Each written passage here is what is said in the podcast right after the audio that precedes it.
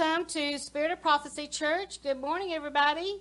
For those of you here at the church and those that are watching online, we'd love having you. Uh, we hope that you'll continue to join us at 9:30. This is when church really starts here at the Spirit of Prophecy Church. Uh, yesterday, I did some training for some a few participants in the School of the Prophets.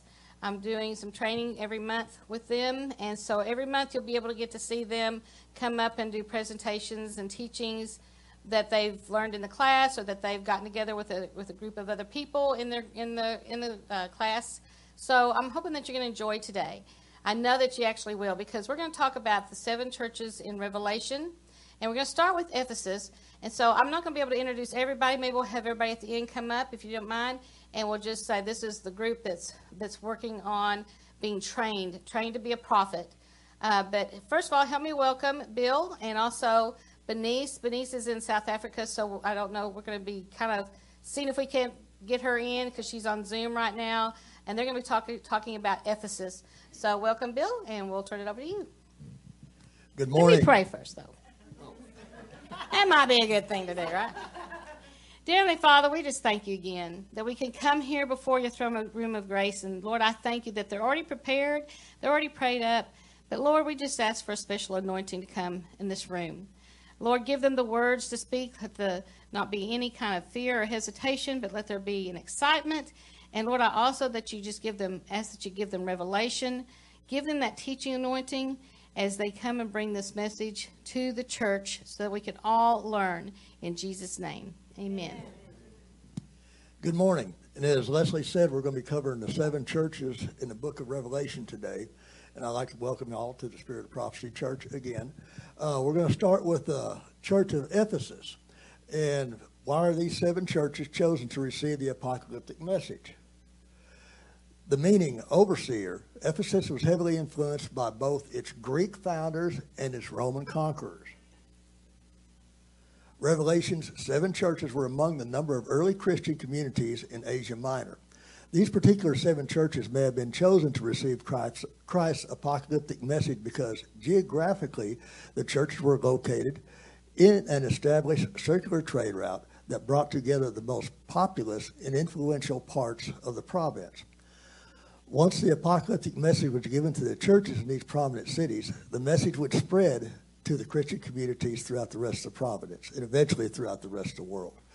Although the seven letters in Revelation are tailored to the named churches, these churches and their stated deficiencies can symbolize all churches in one respect or another. The instruction given to Revelation's congregation, therefore, is valuable to the Christian congregations today.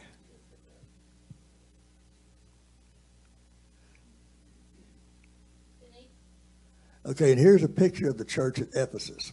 And as you can see, they put a lot of work and a lot of effort into this church. It's magnificent, even in the ruins that it has today.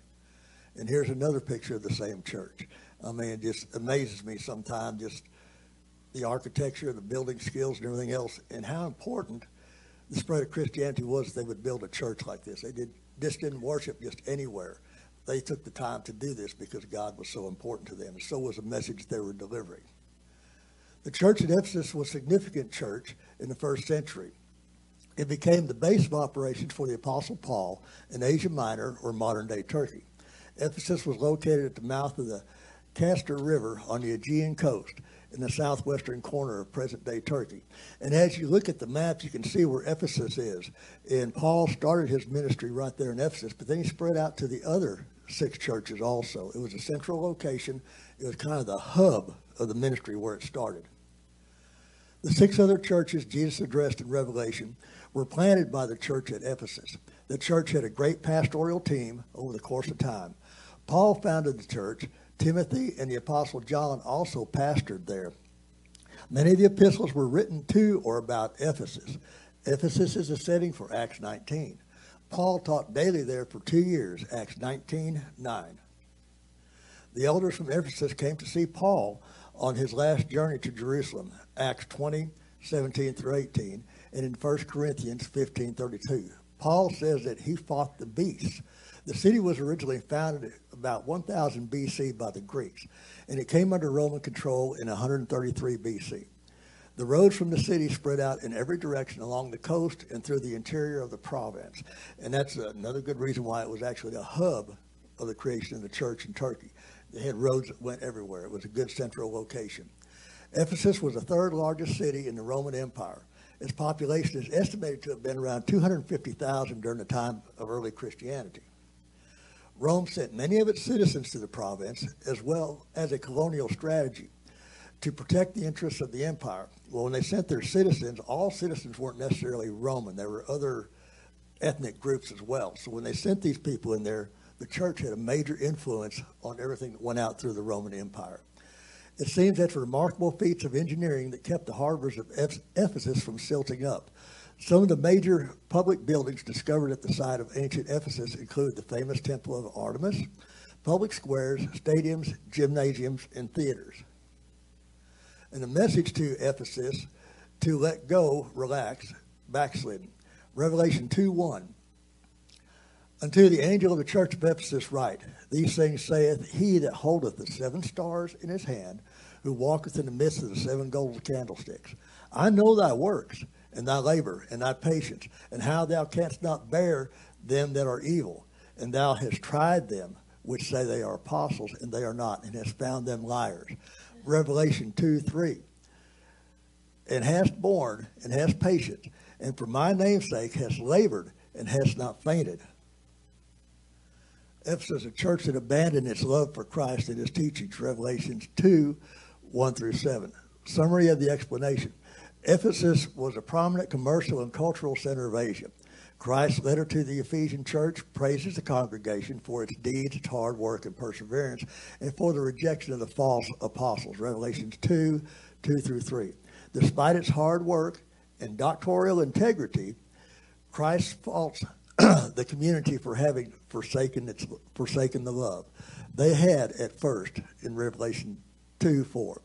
This forsaken love could mean that the Ephesians had become less devoted to Christ or that the work they did was no longer motivated by love for one another.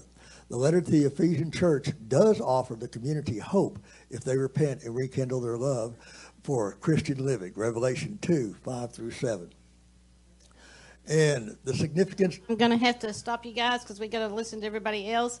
So, um, Benice, do you have anything else you need to say? Do you want to say? Just, uh, um, I think what's important here is that we take away from this message is that God has always, He has to be our first love. If we lose that, we lose something very important and our foundations begin to crack. So I think this is a lesson to keep the love of God first in your life. Make the Lord your first love. All right. Thank you so much.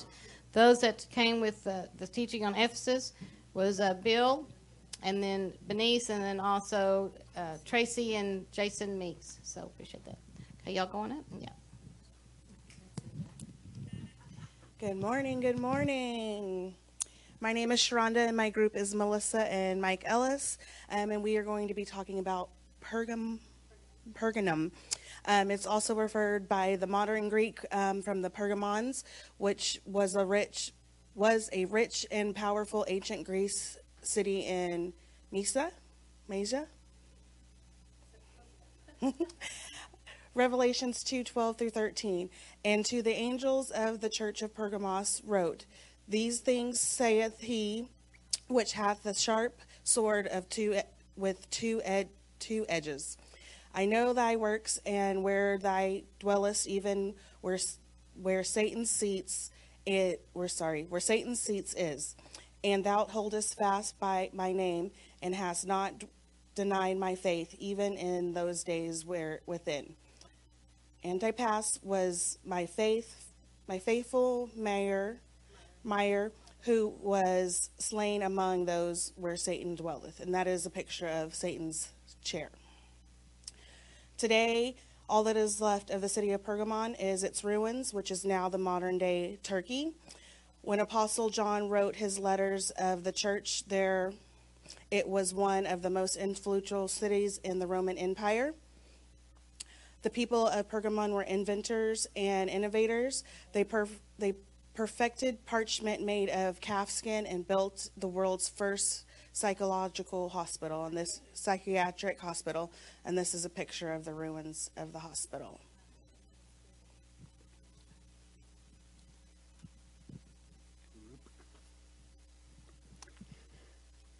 The temple keepers of Asia, that's what they're, they were known as. They're also the healing center with certain serpent worship. Antipas was a bishop of the church, and he was tortured and sacrificed for Christ. Okie dokie. Anybody? Right there. Ah.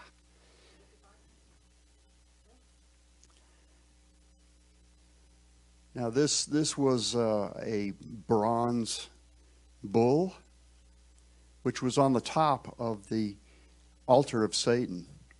It was actually so large that they put people inside and set a fire underneath it. That's what they did to Antipas and they, they put the head of the person inside the head of the bull so when they're screaming and crying it made it sound like the bull had come to life uh, this kind of uh, really comes back to the wall street money markets uh, the entertainment uh, it kind of sounds like uh, new york city the mental medical conspiracy the serpent yeah, whatever that guy's name was.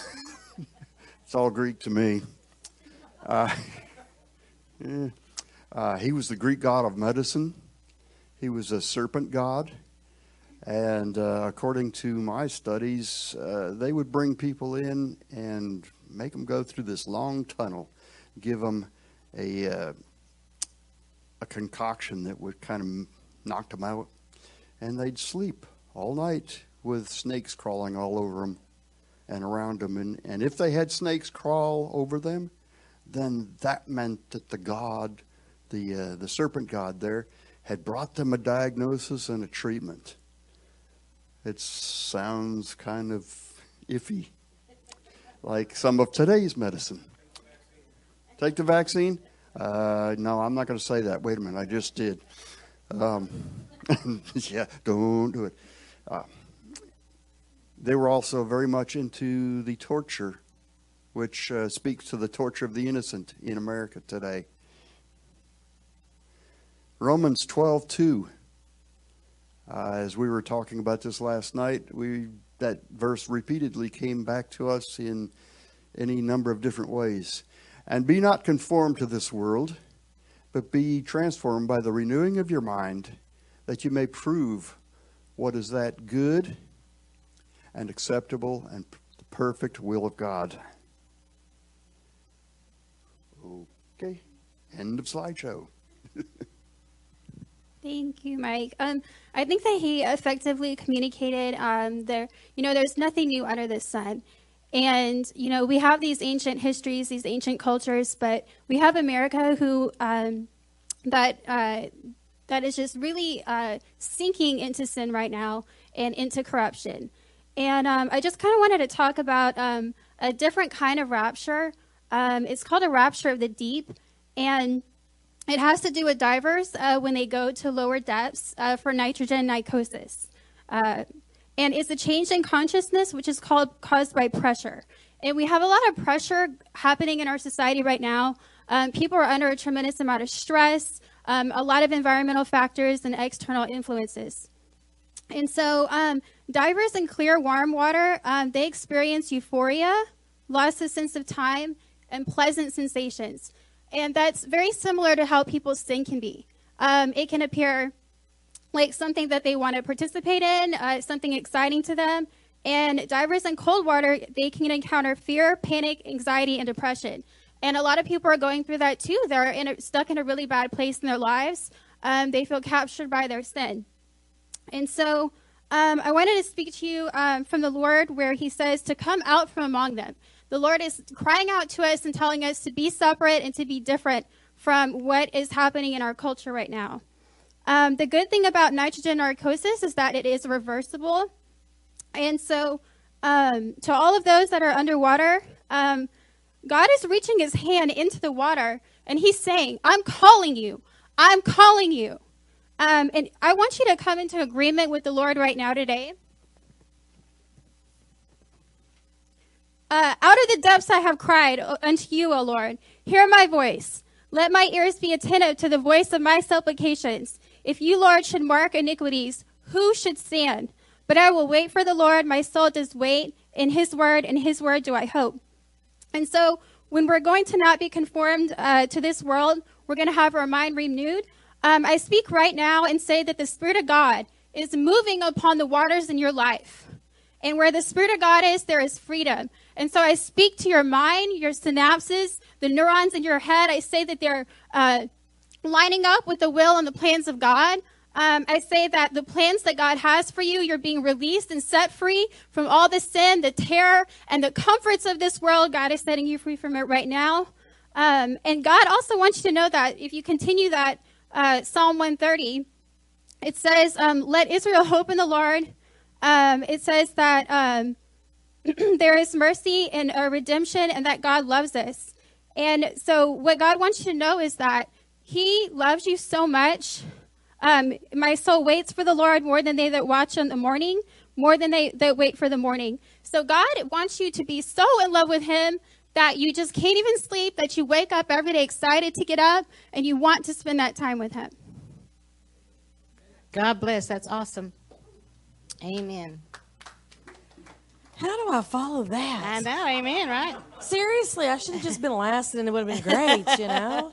Be yourself, Amen. hey guys, it's me again. Those that know me online. um, it was supposed to be me and any, but it's just me.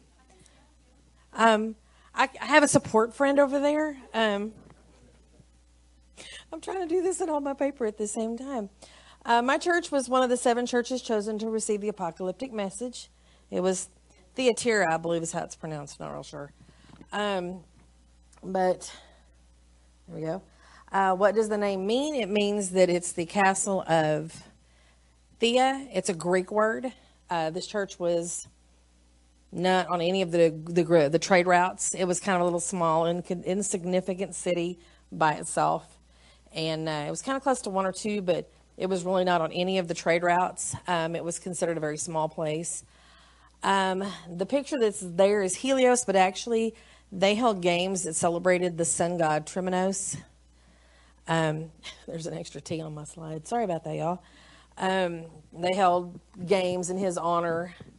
Um, I don't really need this. I'll just throw that down there. Uh, let's see. There we go.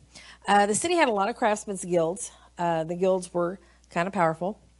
Uh, they, you belonged to, if you were an artisan in stone or whatever, you belonged to these guilds. One of the most powerful ones is the Purple Guild. Um, you owned property; it was all yours. You didn't have to pay, I guess, the taxes on it. Uh, one of the things that's noted is that no Christian could be part of the guild. Um, and it was said that we weren't supposed to be because it was a very immoral and terrible place to be a part of. Um, the guilds were part of a, near to Asia, so they did a lot of pagan feasts and partying, and that's why Christians were not supposed to be a part of it. Um, they had a population of about 20,000 people, and mostly was made up of Greeks and Armenians. Uh, there were many false prophets that lo- were located there. Uh, Jesus sent a letter to the church praising them for having grown in faith and in service. Uh, the church's downfall was because it was devoted to a false prophet. And we all know how we feel about false prophets. Mm-hmm. Uh, which led some of the members to commit idolatry and immorality, which is what we're not supposed to be doing. Uh, and then the last slide is basically the church at Thyatira. There was a woman who was a seller of purple, and uh, her name was Lydia, and she was down at the river because Paul and them went down to the river to pray and kind of have church on the river. And uh, the Lord opened her heart and she was converted and because of what Paul was teaching on. So she was his first convert in that city. That's it.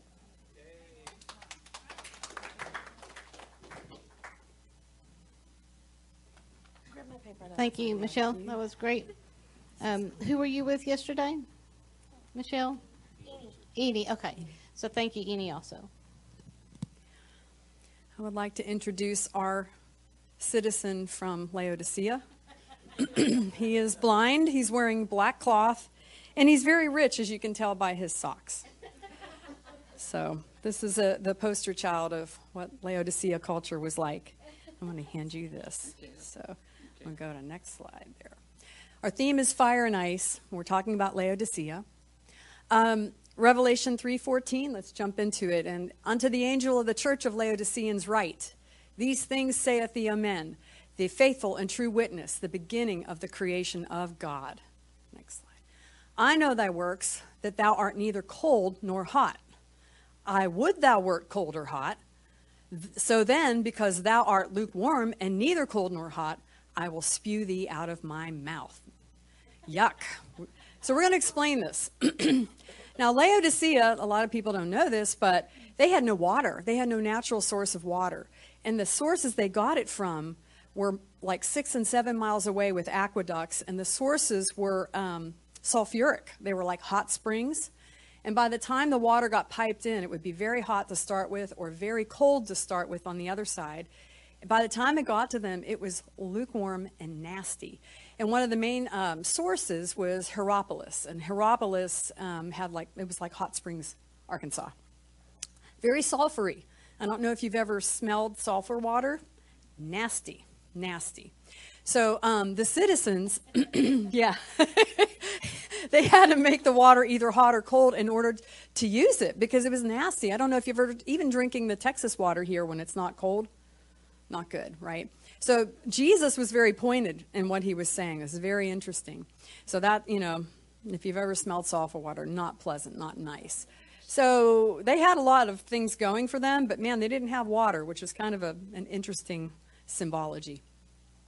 So this is what a hot springs in Hierapolis. That's a um, modern day. Modern day, yeah. So they were new. That's where they got their water. So the the lesson in this point is that God prefers dealing with people who are either hot, zealous for Him in their works, and abound in good works, or cold, they're not converted, because He can work with those people. He can't work with the lukewarm. He does not like those who display only a half-hearted zeal toward Him. And so we want to be hot or cold, you know. We don't want to be lukewarm. So the next part of this, what's the remedy to this? Jesus calls them out. He's saying, I counsel thee to buy of me gold tried in the fire, that thou mayest be rich, and white raiment, that thou mayest be clothed, and that the shame of thy nakedness do not appear. And anoint thine eyes with eye salve, that thou mayest see. And there's, there's points to this. He's speaking directly to their culture. So here's, yeah. They're blind and they don't know. Gold tried in the fire. What is that?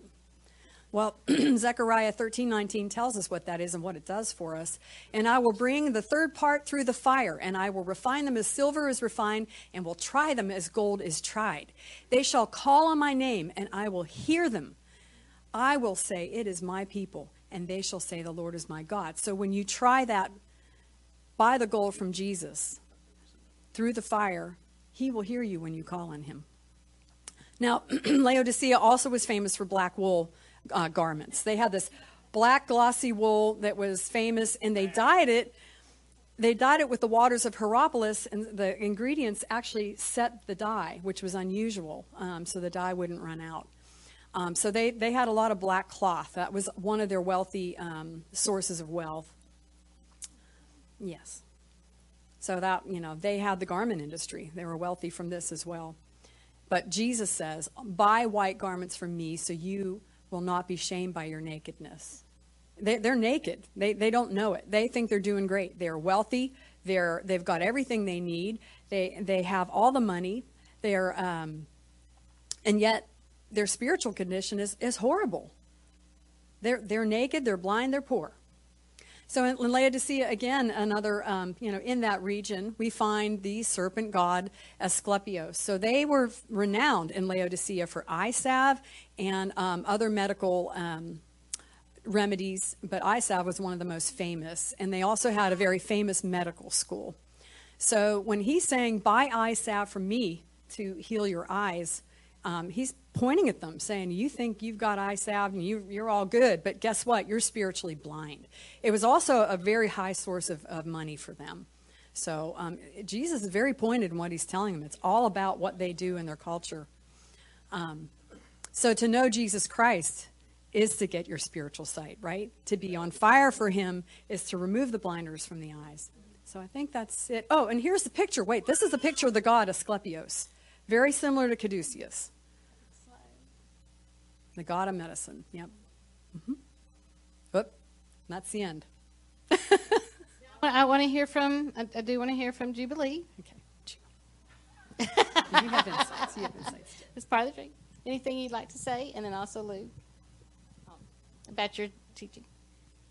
So about the church of the Laodiceans, um, you know, they thought that they were doing the right thing, or um, they just they would not stand um, sound doctrine, and you know they were lulled to sleep, and they were asleep, and they wouldn't wake up, and the Lord loves them so much that He was giving them this warning. Um, and He says, "As many as I love, I rebuke and chasten. Um, repent and be zealous, therefore." Just like a um, a father, you know, they love their children, but when they see them doing the wrong thing, you know, they want to just, you know, that's the wrong thing, and they love them, so they they rebuke and they yeah. that correct? That word. All right. All right, Pastor Lou, you have anything? I see different, I'm weird, I know it, so just go with me. Uh, the church, Laodicea, is a spiritual uh, thing that is global, but in America, the Laodicean church is America. We're the end times church, and we don't want to be that church. We're not that church here at Spirit of Prophecy Church, but there are many churches that are lukewarm, they're cold, they forgot their first love. And the God of medicine, you know, it's, I mean, does not the Bible come to us right where we are with COVID 19 and Dr. Fauci? I wanted to put that on there, but we just don't have time. But, you know, who is your God? Yeah, amen. The All right, let's give them some appreciation. Thank you. Good job. What he said. All right.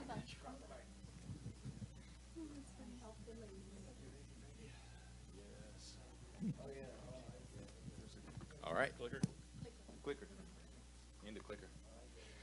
All right. Good morning, everyone. I'm Jonathan, and I helped uh, create this presentation with Pamela.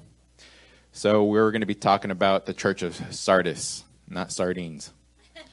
All righty. So as you see right there, that's where Sardis is located. It's uh, midwest of the uh, Asia Minor.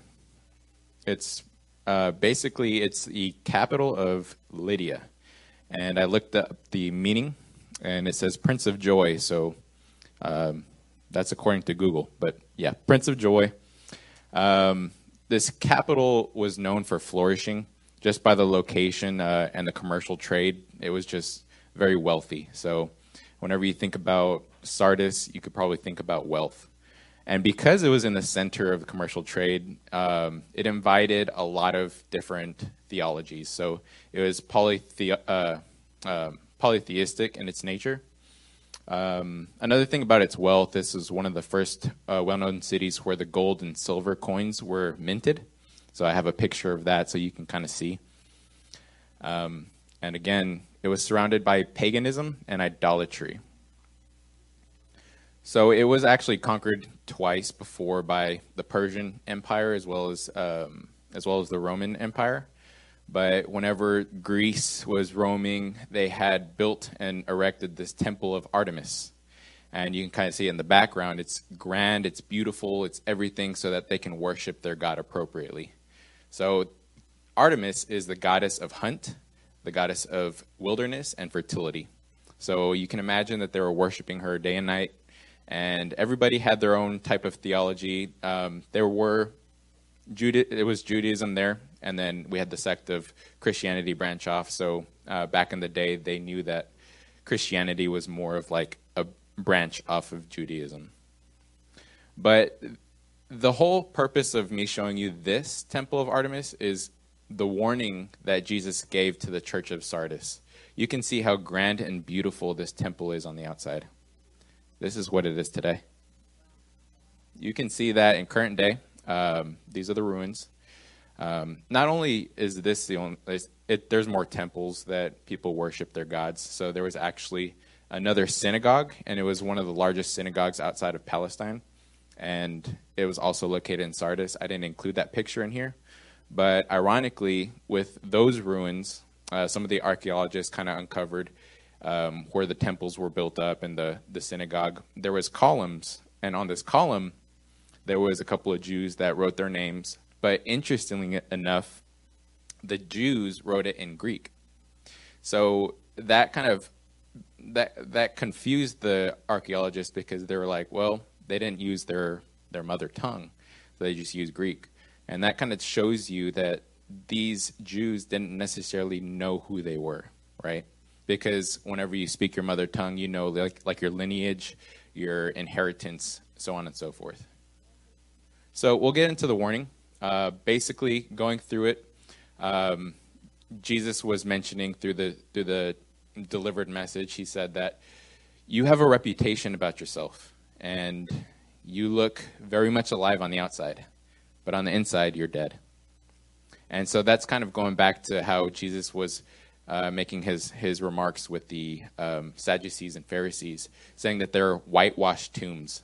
How outwardly they're beautiful, but on the inside, that's, that's where they're dead. That's where there's no life, right? So this was the main warning, uh, the main issue. And you can tell by basically having a, a society where you can invite all of these religions and you say, you know what, let's be at peace. We're okay.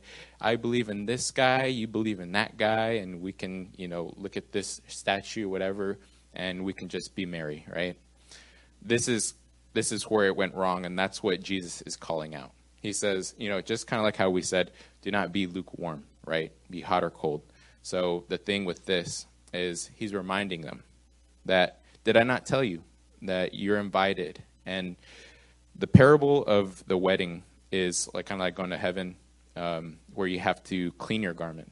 He said that you have soiled your garments. You have soiled your garments. So he's telling them that what they once were and what they once knew, they kind of strayed from. They went they went away.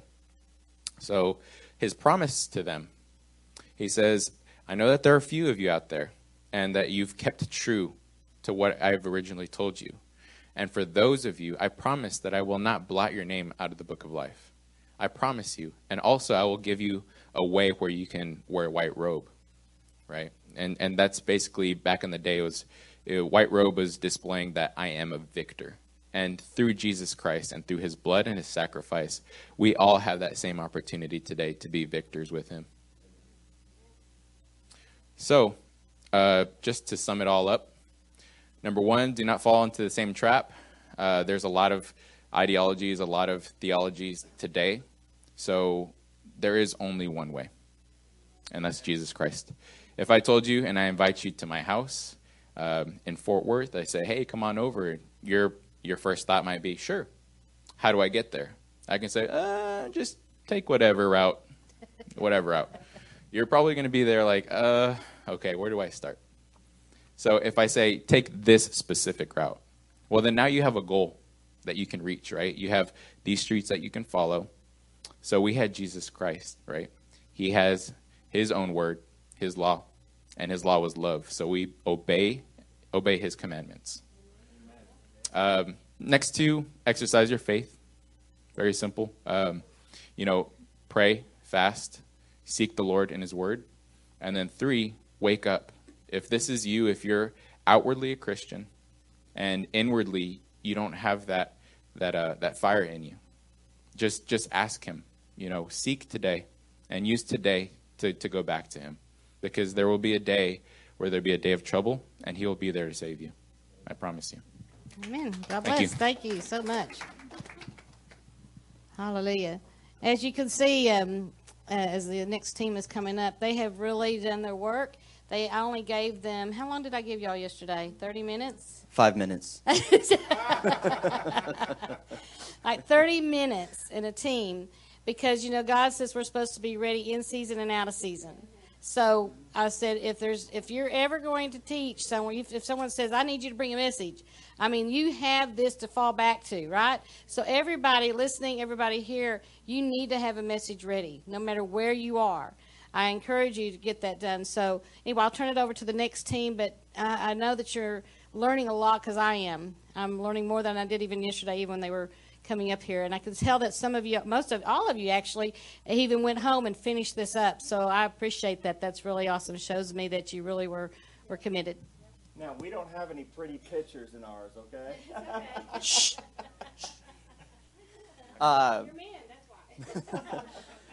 uh, hello, everyone. My name is uh, Dwight, and this is my wonderful partner, Doug. And um, today we're here, we're going to talk about the uh, Church of Smyrna. And um, Interestingly, Smyrna was the uh, second church to receive the letter uh, letter from the uh, Apostle John. And uh, if you look back into uh, Acts chapter 19, verse 10, you can kind of ascertain from that that this church was um, established uh, during Paul's third missionary trip to the area. Um, and one thing that I find super fascinating about Smyrna is that, um, you know, it's no coincidence that it's one of the seven churches in the book of Revelation. And then I think we're always trying to answer the question as to you know why these churches, why Smyrna um, in the book of Revelation. And so as we take a look and take this journey into some of the historical um, components, I think we'll draw some parallels as to what we see present day, especially here in America. So Smyrna was really very well known um, for its engineering, its architecture, its grandiose um, establishments. So they had a, an Acropolis uh, one of the very well-known Acropolises that we'll probably refer to is, uh, or we know of, is the um, Parthenon. So the Parthenon is the temple, but what it sits on is this elevated, flat uh, platform. That's the Acropolis. And so for Smyrna, they had this incredible Acropolis, uh, and from the Acropolis uh, was the Agora, which translates to a meeting place.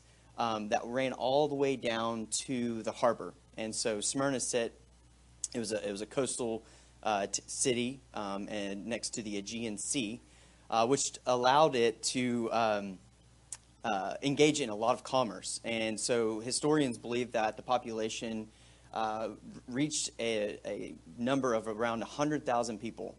Um, and so, uh, other major landmarks of their architecture and engineering were uh, there was a um, theater or a stadium type uh, fixture that could seat up to 20,000 uh, people, which if you can if you could build a 20,000 person stadium in today's standards, that's that's enormous. Um, also, libraries, um, and you know, so we look at uh, the agora, which was the meeting places where everybody gathered.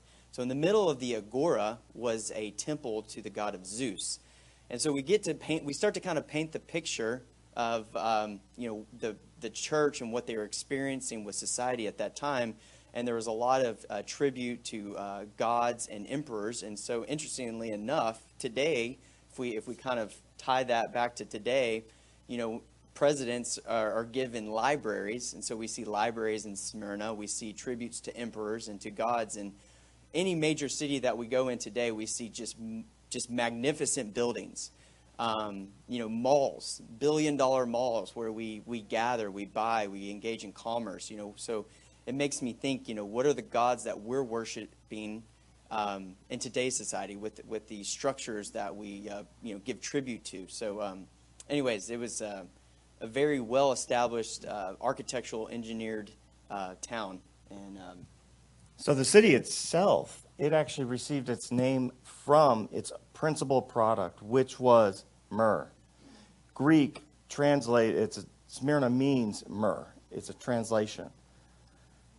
Now, in the Christianity, it was at, uh, in Smyrna itself. It was home to numerous population of Jews. I mean, it was just in, they they said it was inconsequential the actual amount that was there, and the population of the Jewish population and the non-Jewish population that were loyal to Rome, they were very hostile to the Christians.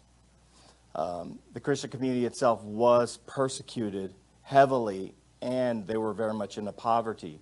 When you go to Revelation 2 9 and 10, I know thy works and tribulation and poverty, but thou art rich, and I know the blasphemy of them which say they are Jews and are not, but are the synagogue of Satan. Fear none of those things which thou shalt suffer. Behold, the devil shall cast some of you into prison, that ye may be tried, and ye shall have tribulation ten days, but thou faithful unto death, and I will give thee a crown of life. Um, last thing is, is um, some people don't know it, but the um, one of the the last disciples of John, and he followed also the works of John and Paul was Polycarp, and he was martyred there. Yeah. All right. All right. Give them some appreciation. Wow. Y'all are awesome.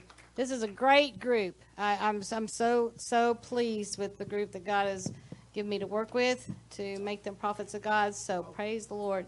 All right. Um, our last church coming up is we have Brandon coming up. Um, his his teammate was Esther.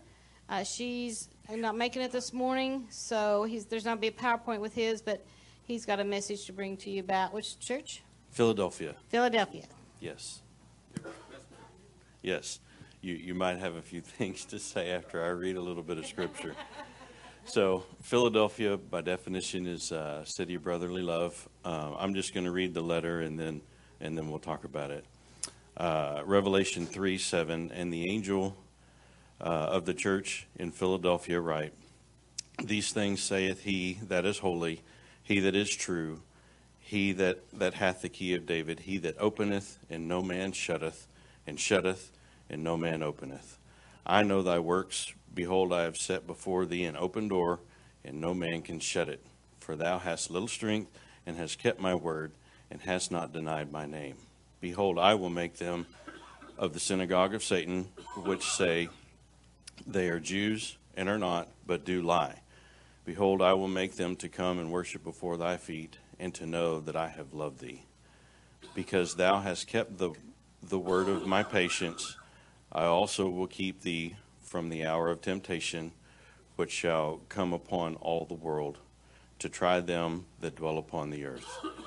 Behold, I come quickly. Hold that fast which thou hast, that no man take thy crown. Him that overcometh, I will make a pillar in the temple of my God, and he shall go no more out. And I will write upon him the name of my God, the name of the city of my God, which is the New Jerusalem, which cometh down out of heaven from my God, and I will write upon him my new name. So, I guess just to simplify things a little bit, there's a lot in this, but um, basically it just kind of says keep the faith, don't waver. Um, and it also, to me, it, it kind of tells you what, what the reward is. If you'll hang in there and, and you'll not deny the Lord and you'll hold true to Him uh, it, it, tells you, Him that overcometh, I will make a pillar in the temple of my God, and he shall go no more out. Which, uh, to be in that temple would be the pinnacle, right? So, uh, anyways, uh, that that was that was our church. Amen. All right, let's give them some appreciation. And so, if I can have the whole team come on up here, we're gonna um, just give them some appreciation here.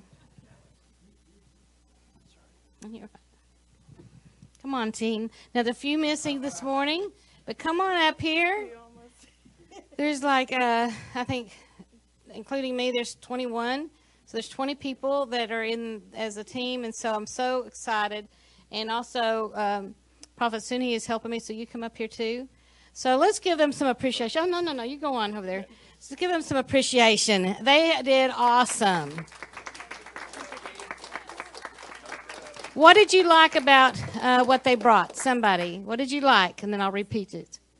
Someone tell me what you liked.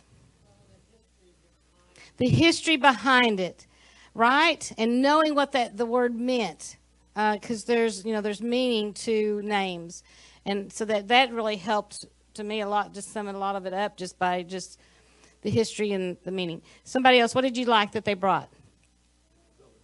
Huh? the buildings where you could see the pictures. So Doug and that's right. I'm teasing. No, it does help with pictures, and it kind of puts it in perspective. Um, you know, like these beautiful temples, and then they're just ruins, and you know, um, it just it kind of brings it all back to reality, doesn't it? This is not just words in a book. This is reality. Uh, somebody else, one more thing. Somebody say, what did you like about this? Lose acting. Yeah, I know our actor here.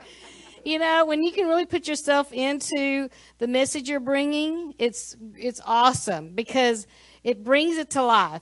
You know, I'm a real prophetic act type person, and that kind of thing. Just the visual of it is important. A lot of people are visual. We're not just hearers. We want to see it. And so when we can see it acted out like that, and also we can kind of laugh at it, it is, if it is also a serious manner, but we can kind of laugh at it, it makes it makes the point. So thank you again, team. I'm so excited to be able to work with you. We just had our first session yesterday, and we have one every month for a year right now, and it's going to continue, right? Amen. So continue to pray for this team. Hallelujah. Praise the Lord. All right, Lord, I thank you. I thank you for this time. Lord, I thank you for this team that you've uh, given me to work with.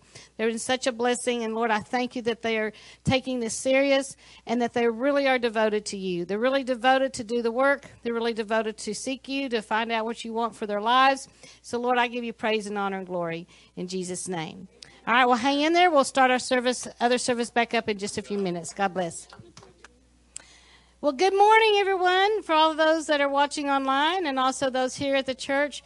We love having you. Uh, I pray that you'll just continue to watch the Spirit of Prophecy Church, join us online, and also come and visit our church here in just Plano, Texas.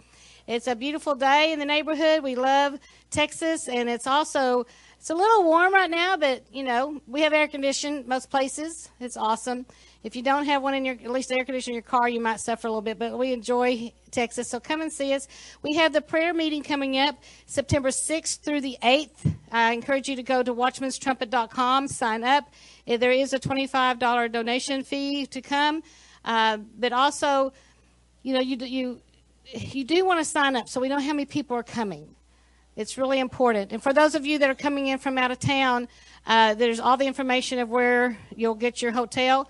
Can y'all be quiet back there, please? I'm sorry I'm having to say this online, but I need everyone to be, please be quiet.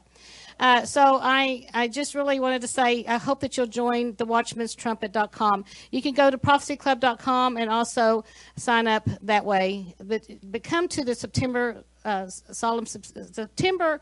How's it go? Solemn September Assembly. It's a little bit of a tongue twister there. Solemn September Assembly, September 6th through 8th, and you can find all the information there.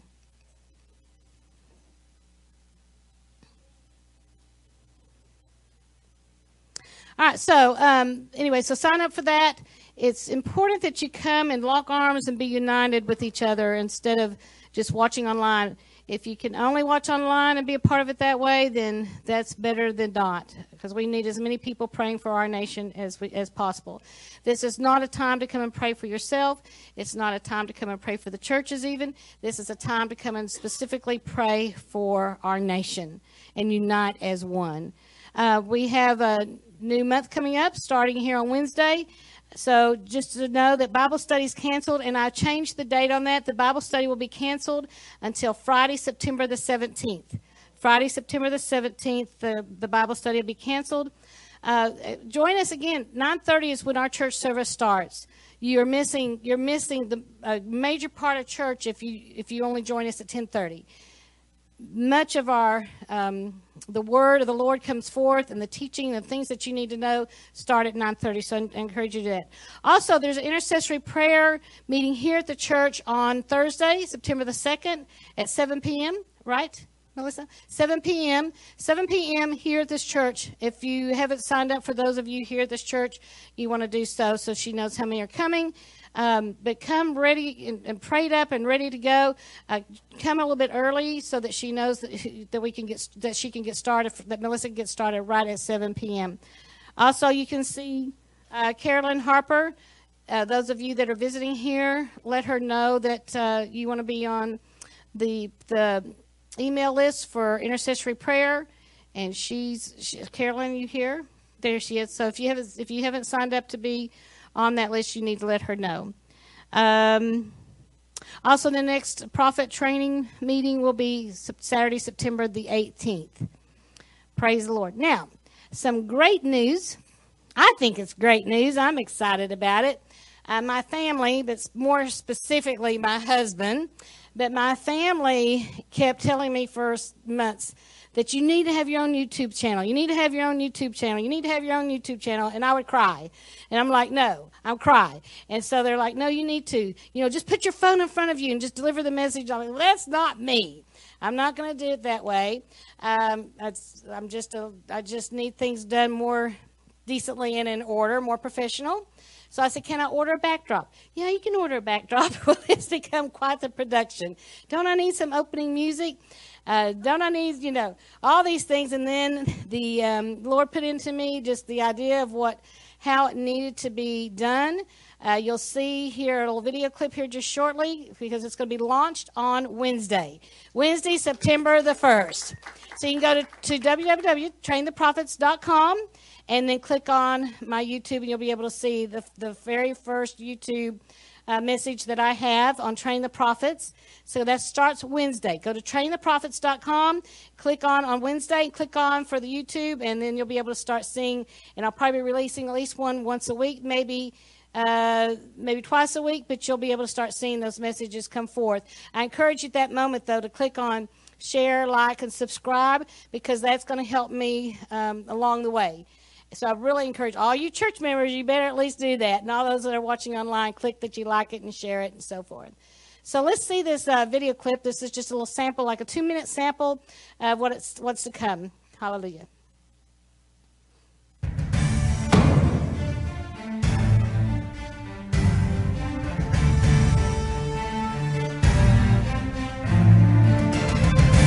Welcome to Train the Prophets. Leslie Johnson is an author, speaker, minister, and an ordained prophet.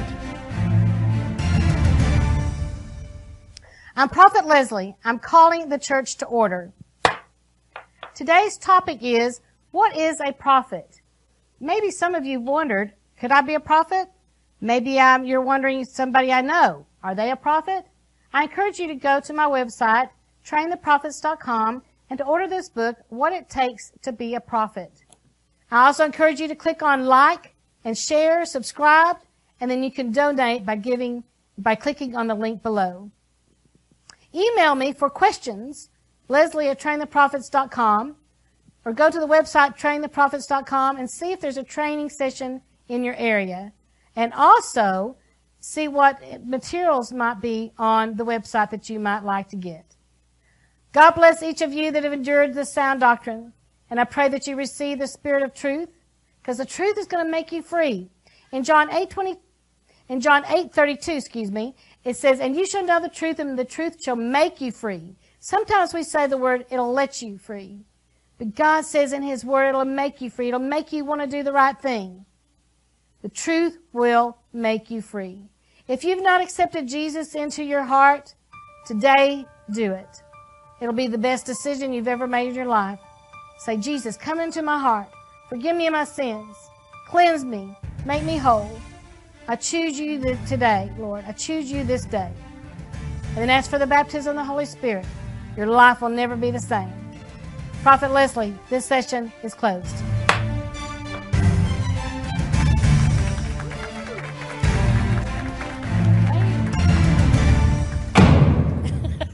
Don't you love it? I mean, that was the very first one that I recorded, and so Benice. I think I got showed up. and Benice, you know, just made this little two-minute clip. So I'm getting better each time, but I have a crew. I have a crew with me now. I mean, Doug is there. We have Stan come up for a little bit. And then also Melissa and Sharonda. They're making sure my makeup, my hair looks good, my collars look good. And, and yes, it's coming as a judge. I know that I have a judge anointing on me. And that's uh, my, my call is to call the church to order. So when God showed me that, I was so excited because then I didn't have to be concerned about what I was going to wear. All I had to do is sit there and let them change out the beautiful collars, and it's just it's so exciting to me. At first, I was I was very hesitant to do this. Uh, it's a different field for me, but you know, um, I can tell the anointing is there. I'm getting into the anointing very quickly when I'm doing this, and now's the season. Now's the time. So praise the Lord. So please do me a favor on Wednesday. Go to traintheprophets.com traintheprophets.com, all of you, and click on the YouTube channel and begin to watch for the notifications that you'll be getting as, as one's uploaded and continue to click on those. The more I get, the more likes I get, the better it is for me. Sorry? Send it out, share it, send it out. Yes, I need 5,000 immediately so that it goes that you can just click on my own YouTube channel. So need 5,000. That's doable real quick. Amen. That's doable. And it's an important message that God, they're only I don't know, Melissa, what are they about 20 20 20 to 30 minutes long probably? Somewhere in between that? Yeah. Praise the Lord. So anyway, yeah, God bless. He's uh he's allowing this to happen. I'm excited. So here we are with the next thing we're going to do. I think I'm going to pray. I think we should do that, right? Let's stand, let's pray, and soon if you can go around and come up here, please. Don't go down the center, please.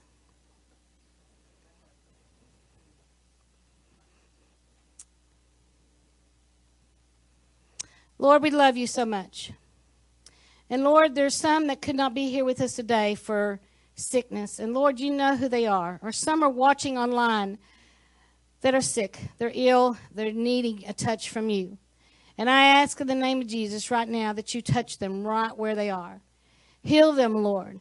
Do that miracle. And we command that spirit of infirmity, whatever it may be, to get out of them right now in Jesus' name. And Lord, you've also not given us a spirit of fear, but of power and love and a sound mind. And so, Lord, I pray for your people. I pray for all of those that are that are baptized in the Holy Spirit that they're going to recognize the power that they have, the anointing that they have. Let them operate in it. The power and the love and a sound mind. Give it to us, Lord. And as we call upon your name in these days ahead, we're going to have that anointing upon us quickly. Lord, we give you praise, honor, and glory, and we thank you that you're going to do things decently and in order in this place. And Lord, we want to give you all the praise and all the honor and all the glory, and we're going to set aside every heavy weight. And for those of you that are even watching online, just set aside every heavy weight and just let the Lord come in to comfort you, but also just give it all to Him. Give it all to Him. Give it all to Him. And I'm telling you, that burden that you're carrying will all of a sudden seem so much lighter. So, Lord, I thank you. And I give you praise and honor and glory. And we thank you for anointing this service. In Jesus' name. And the church says, Amen, Amen, Amen. All right, praise the Lord. You can be seated. And so if we could have Sunhee come up here, can you bring that? Yes, and then Lou, Pastor Lou.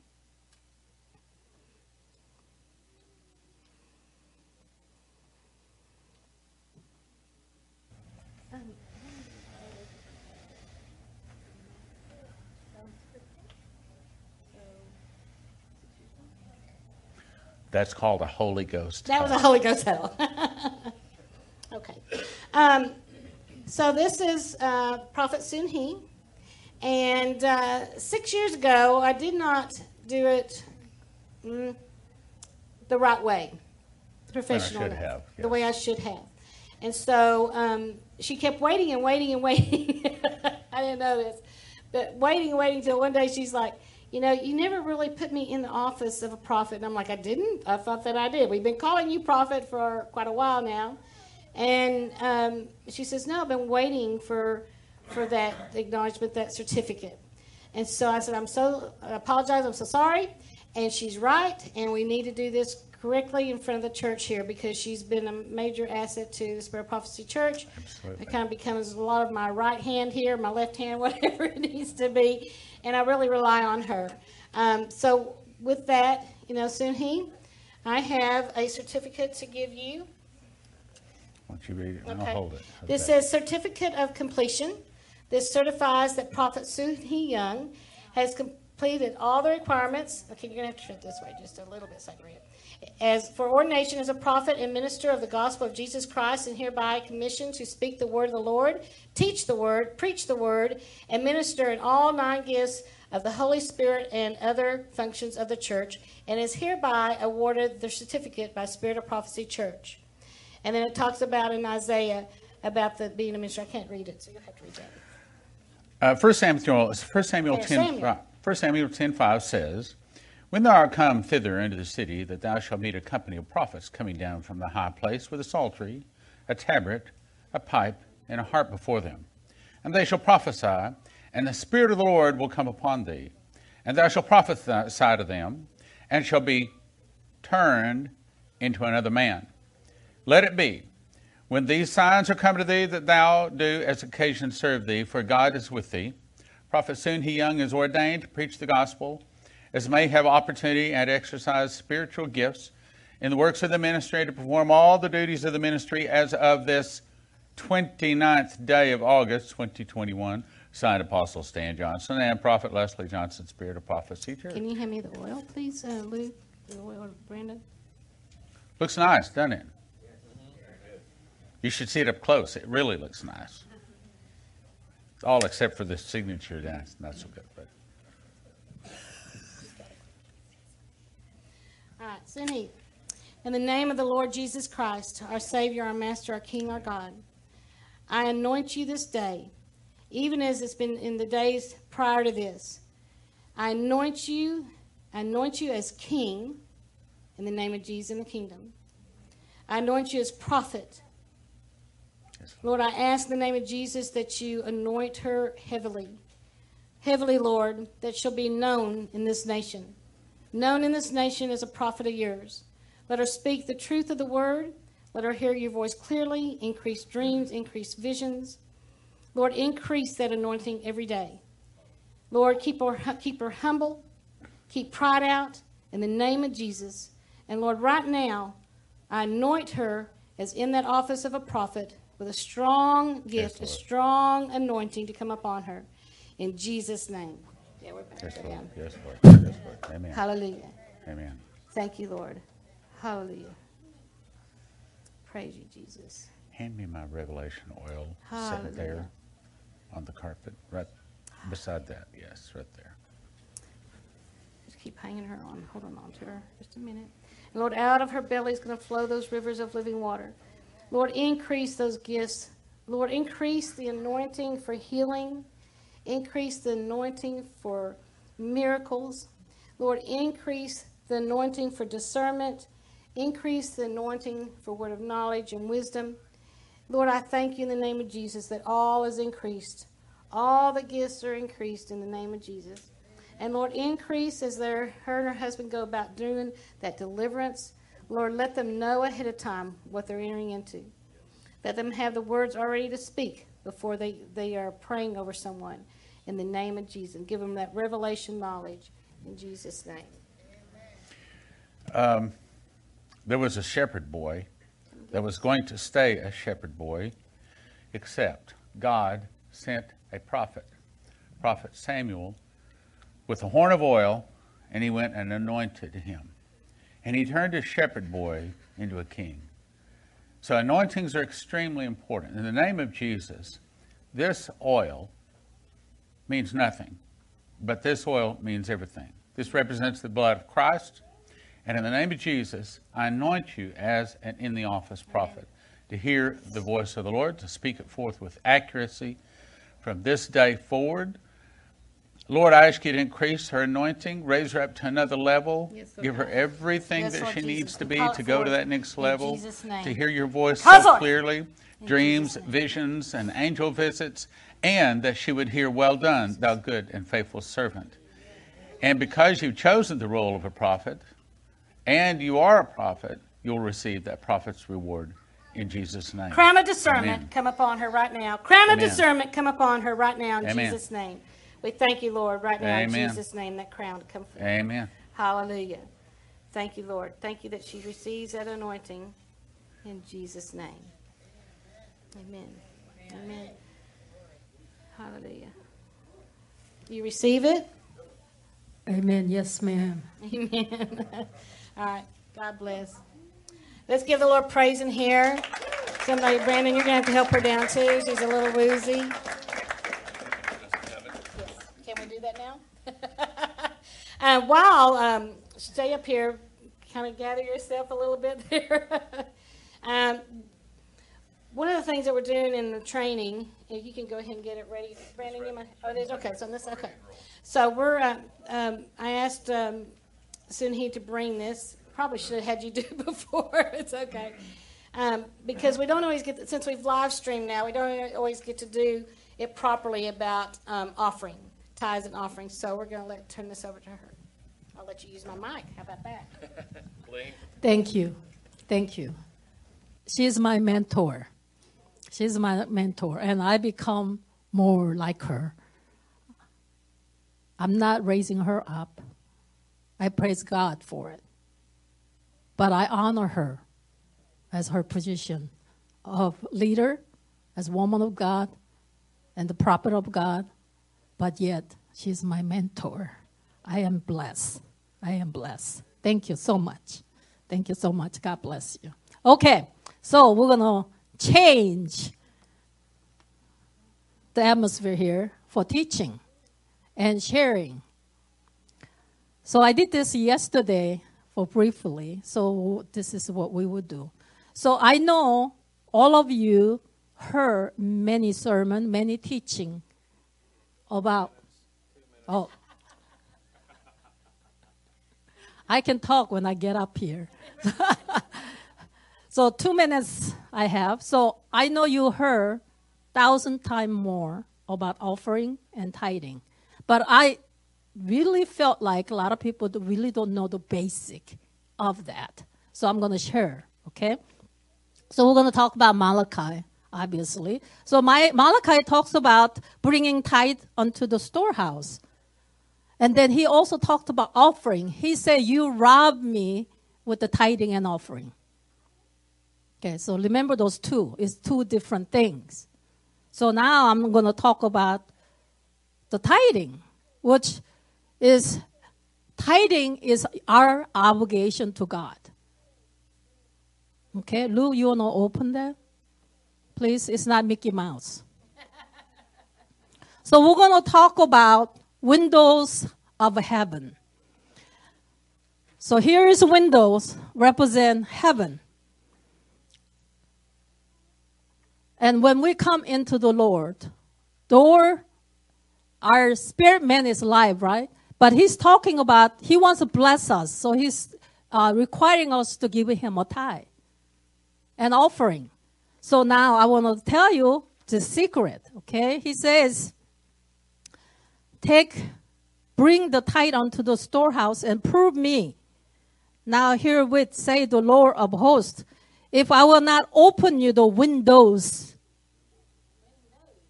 of heaven. So there's many windows. So when you tithe to the Lord, opens heaven's windows. Not a windows, is windows. So open the windows of heaven right now. You see, there's many windows. So those who hasn't been tithing, your window is closed. Your blessing window is closed. It doesn't matter if you go around offering here and there. Okay, you think, oh, I'll do offering here and there, then he will bless me. No, that's not what it says. So when you tithe to me, windows of heaven's gonna be open. When you offering, offering is different. Offering can be many different things. Okay, you can offer to ministers, ministry, mission. You can offer time, you love, you, uh, in all kinds of things. But because your offering doesn't, it window is closed. Window is closed. So when you offer, that is a mount of a blessing coming down from heaven. I don't know which window is going to be open for you, but many windows are going to be open. Now, I want to share the seas. Well, l- let me read this first. Second Corinthians 9, 6, 7, because I have to back up with the word. But this I say, who which is sowed sparingly shall reap sparingly. And he is sowed bountifully shall reap bountifully. Okay, so that backs up my talk, right? I'm a little farmer. I do garden. So I know the principle. If I don't plant anything, I don't go look for it. I don't. But when I plant it, I, I go look for it. I go look for it, and I look for the harvest. So I plant many different things. Now I have a five raised bed. So according to what I have, that's what I sow. So according to what you have, that's what you sow. You understand? In the Old Testament, it talks about some people bring offering calves and sheep and lambs, but some bring little barley or little uh, the uh, the pigeon was a pigeon, yeah. So things like that. So according to what you have, to offer to God with cheerfully, you sow what you reap. But when you sow it, sow as offering, window is open for you. And blessing, amount of a blessing coming out. You see these waters? This was just prophetic act. That is what you're expecting. But when you do not tithe to the Lord, don't look for it because door is closed, window is closed, windows closed. So that's a principle. Number one, if you want a blessing, this is what God said. If you do this, this is what happen. His promise always have if. So you have to tie. This is our obligation being Christian. Okay? So you're not tithing, but you're offering, that is backward. Backward. So you have to tithe. Exact amount or more the better, but that's up to you. Because I'm not trying to get the money out of your pocket. I'm just showing you the principle. I'm showing the principle. So please tithe. Then your amount of offering. God knows how many beds you have. Okay, so He knows and He will bless you according to that. Okay, don't expect blessing if you're not tithing. The tithing open the windows of heaven. If you're not tithing, it's closed. Don't matter what you're offering. Then after that, you begin to offer your time, your heart, your prayer, money, whatever.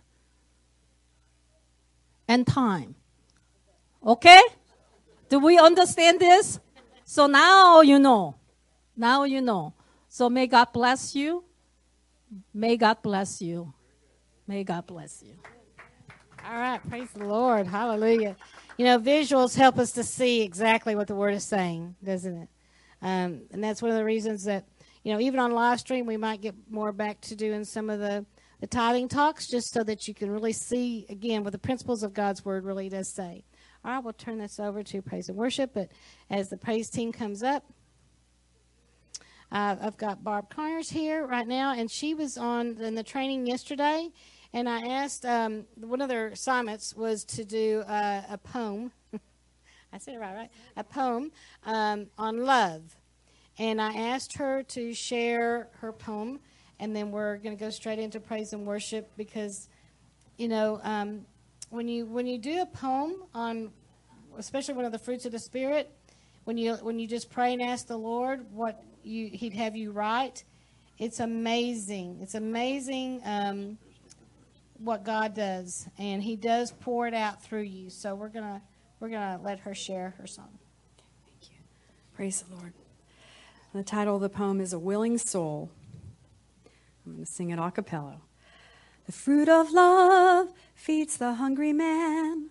The fruit of love calms the storm. The fruit of love heals the broken heart, brings hope to darkest night, brings hope to darkest night. It shatters walls and breaks the chains. It can melt a stone cold heart. It turns the captives back to God and gives a brand new start and gives a brand new start. The Father's love is at the source, His wellspring never ends. And when we are a willing soul, His love can flow through us. So what you give is multiplied, what you give comes back to you. For what you do for the least of these, you also do to him. You also do to him.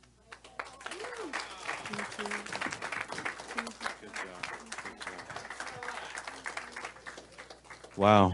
Wonderful, wonderful. Let's all stand. Father, we boldly come before your throne room of grace and mercy, and we cast upon your feet praise and worship today. Lord, may it be a sweet, sweet fragrance upon you. Holy Spirit, move as you will today in this service. are awesome. You are God. You are an awesome God. Sing that with us. All right, here we go. You are awesome. You are God. You are an awesome God.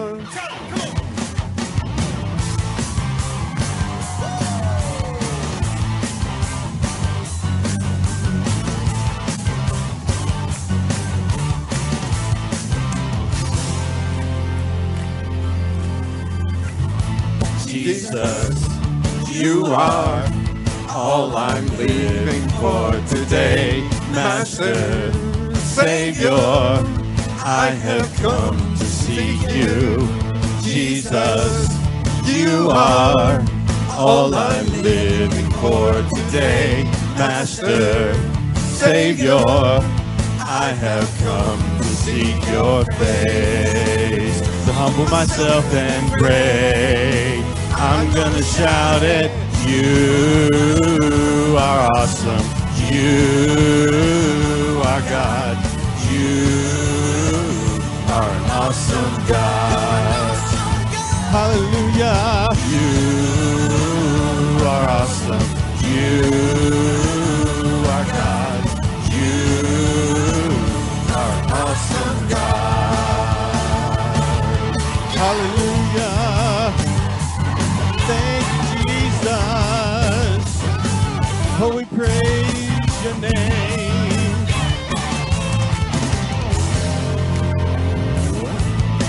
Jesus, you have changed my life forevermore. Master, Savior, I just want the world to know. Everywhere I go, I want the world to know. Everywhere I go, I'm gonna shout at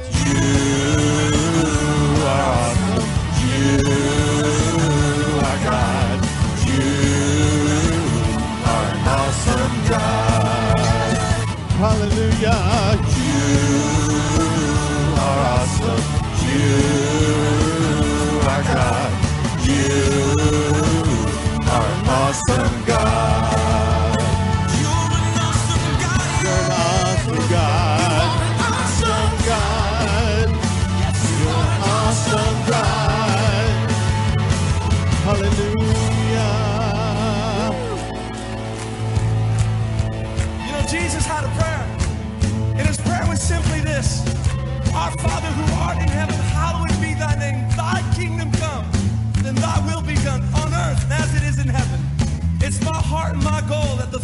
Heaven would be on this earth and would be expanded on this earth. Can somebody say hallelujah? Sing this with us. It goes, Our Father in heaven. Establish now your kingdom.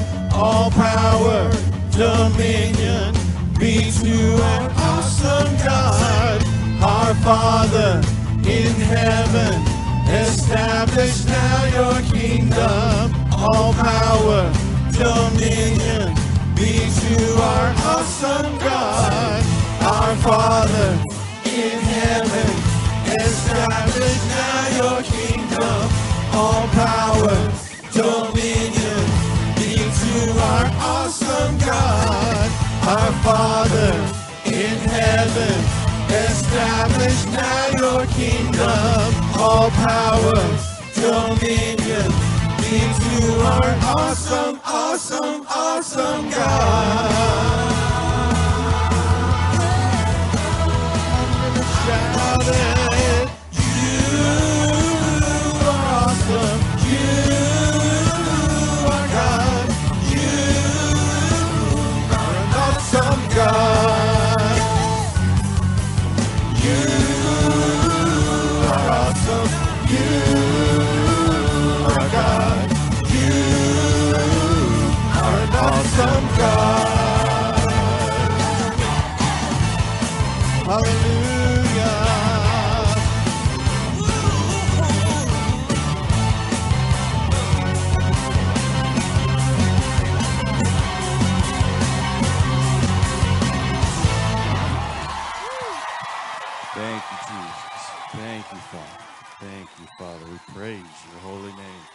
Praise your holy name.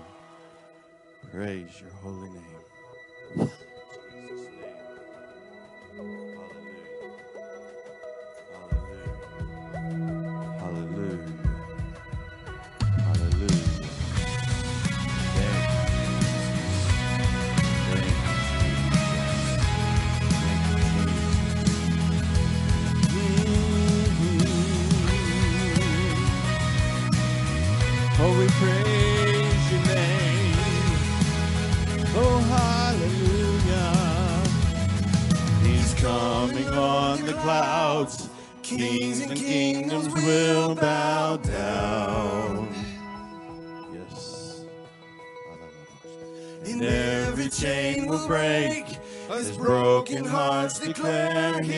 Praise. For who can stop the Lord Almighty?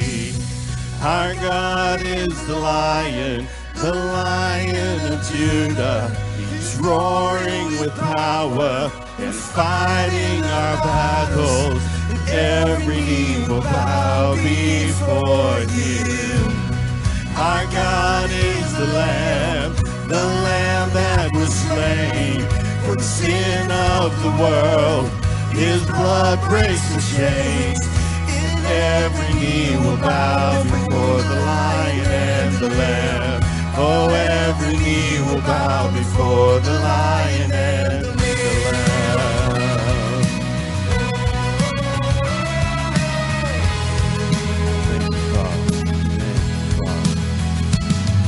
So open up the gates, make way before the King of Kings.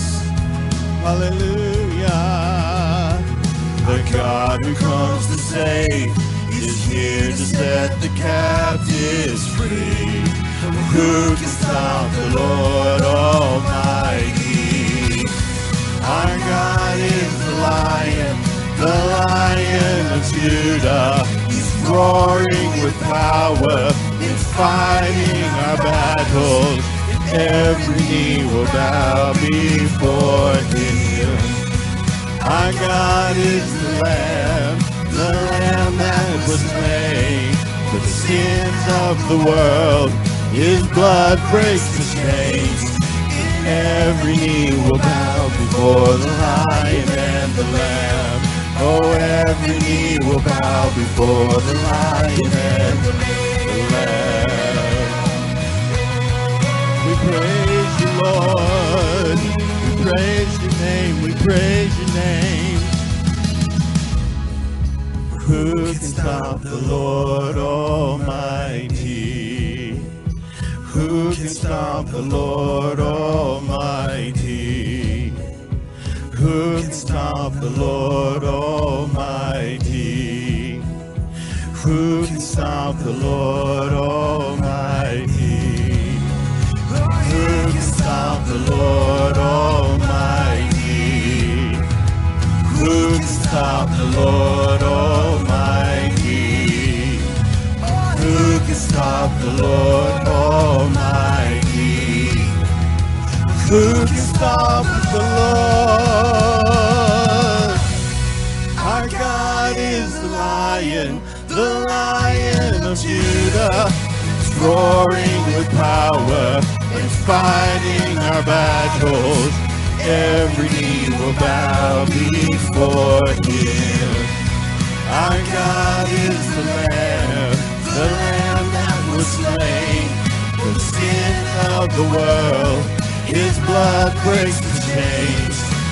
Every knee will bow before the Lion and the Oh, every knee will bow before the Lion and the Lamb. We thank you, Lord. Thank you, Lord. Thank you, Lord. Oh, hallelujah.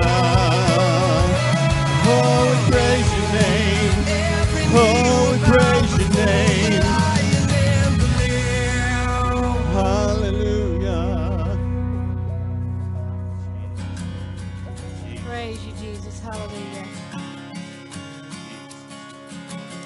Have ladies on each side that are coming around. I'm going to be praying a prayer in just a minute. If you want to receive it, just anoint your head and your ears.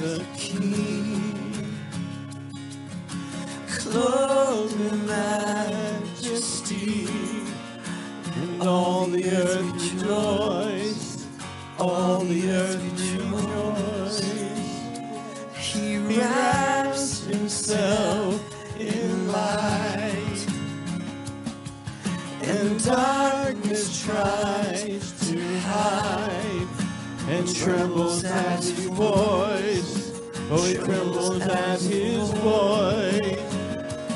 How great is our God. Sing with me, how great is our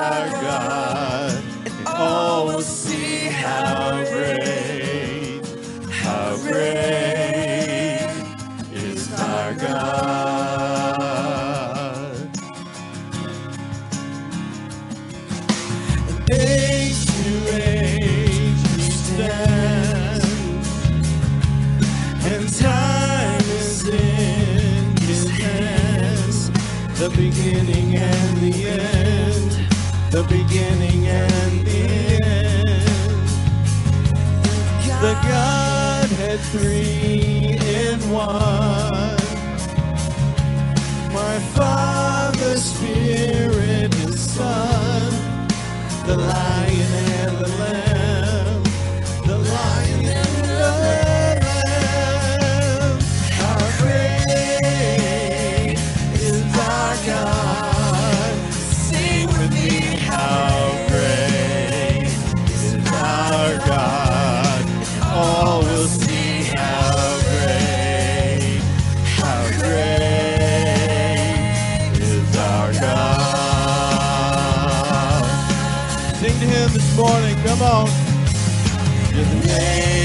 above all names. Yes, you're worthy, worthy of our praise.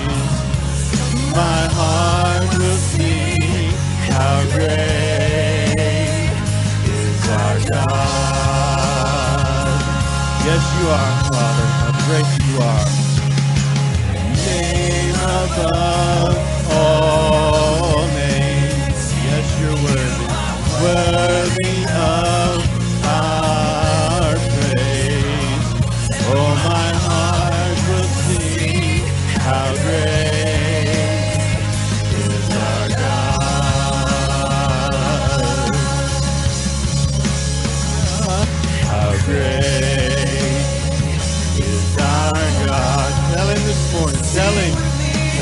morning.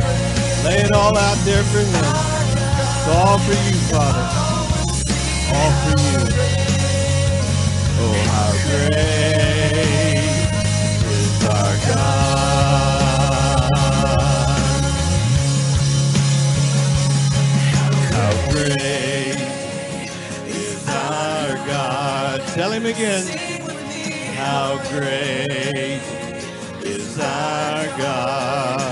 All will see how great, how great is our God.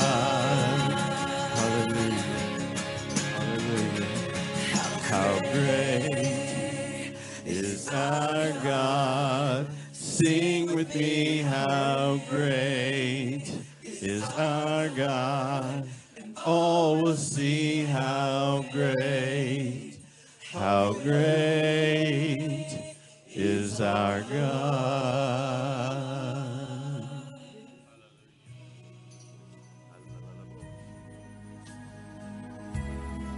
the glory, Father. All the glory. Come on, the Lord today, just deserves our glory today. Hallelujah. He deserves it all. You deserve it, Father. We lay it Hallelujah. all out there for you. Jesus, you deserve the glory. Just ask for the anointing to come into this room. What is it that you need to receive from the Lord Lord, today? we lift our hands in worship as we lift your Just surrender to Him. name. You deserve the glory Just raise your hands before God. and the more high you raise them, the more you're surrendering. lift our hands in worship as we lift your holy name. For you, You are great, Lord. great. You do miracles so great. There is no one, no one, Lord. No one else like you, for you are great. You do miracles so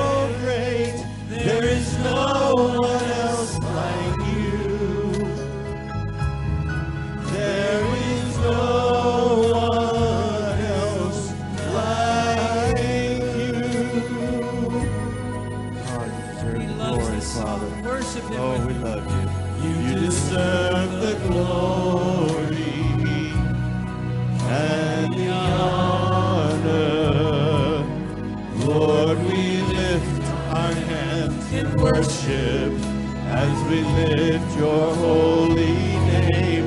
You deserve the glory and the honor. Lord, we lift our hands in worship as we lift your holy name. For you are great, you do miracles so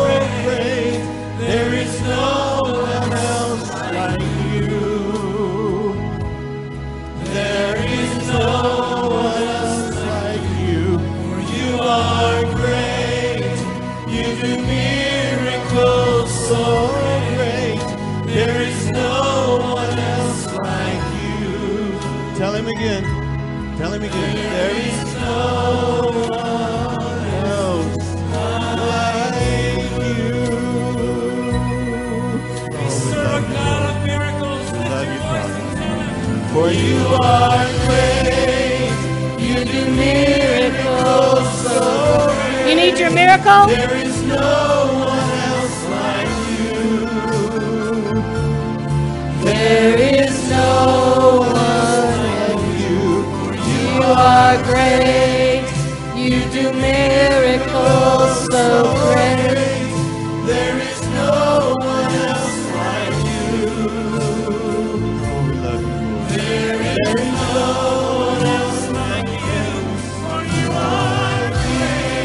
So great, Lord. We love you, Lord.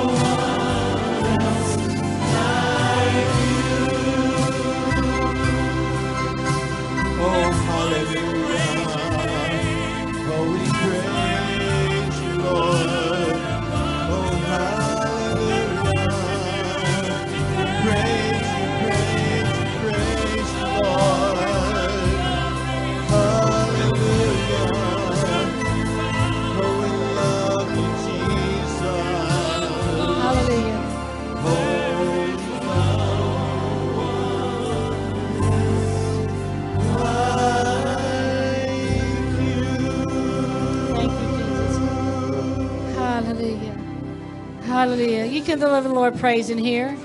It's okay. It's okay. Thank you, Lord Jesus. Hallelujah. Is that the last song? Hallelujah. Just turn the music down just a little bit. Just stay in that attitude of worship, though. So the ladies went around and said if you wanted to receive this blessing, this, this prayer that I'm going to pray, to anoint your forehead and your ears. So if the praise team up here stand, if you can have the pass that around so they can do that because they didn't get to yet. Just anoint your forehead and your ears. Hallelujah. You know, when uh, I prayed for Sunhee, I actually I saw in the spirit realm, I saw a crown of gold come upon her head. Um, it's different than the crown that, that I saw that came up on my head. But I saw the crown of gold. And a strong, I was asking the Lord, what is that representing? And I said that you'll have a, like a crown of discernment. In other words, that's going to be the ma- majority about the crown, the anointing that comes upon our head. Yes, you'll operate in all the nine gifts, but that anointing is going to be stronger in the gift of discernment than anything. And down here, I was asking the Lord, I said, You know what? Your people, they're probably like, Why can't I have a crown? You know, there's crowns, there's seven crowns that's mentioned in the Bible, and the crowns are now, they're, from, they're now spiritually, but there's going to be also some at the appearing, but there's, ta- there's crowns in the natural, in the spirit realm that we can receive now. And uh, so I had them get my book, and um, on page 85, it's called, you hold that for me, baby? Hold your book, hold your mic. Yeah, I don't know. What's that? So the crown of rejoicing.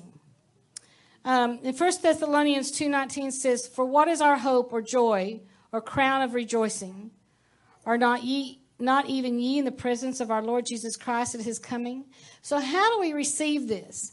You know, in the word we see that Paul wasn't always welcome, right? He wasn't always welcome with open arms. He preached about Jesus. He preached the gospel. He was met with opposition, uh, contention. But the same thing happens to us today. And we need the Lord to send the angels to prepare ye the way of the Lord. We need to pray that the Lord will send forth the angels of the Lord to open up the ears to hear what the Spirit of the Lord is saying. You need to know the direction that you're supposed to go. So, do you want to receive that crown of rejoicing today? This is for the work of the ministry to bring others into the kingdom of God.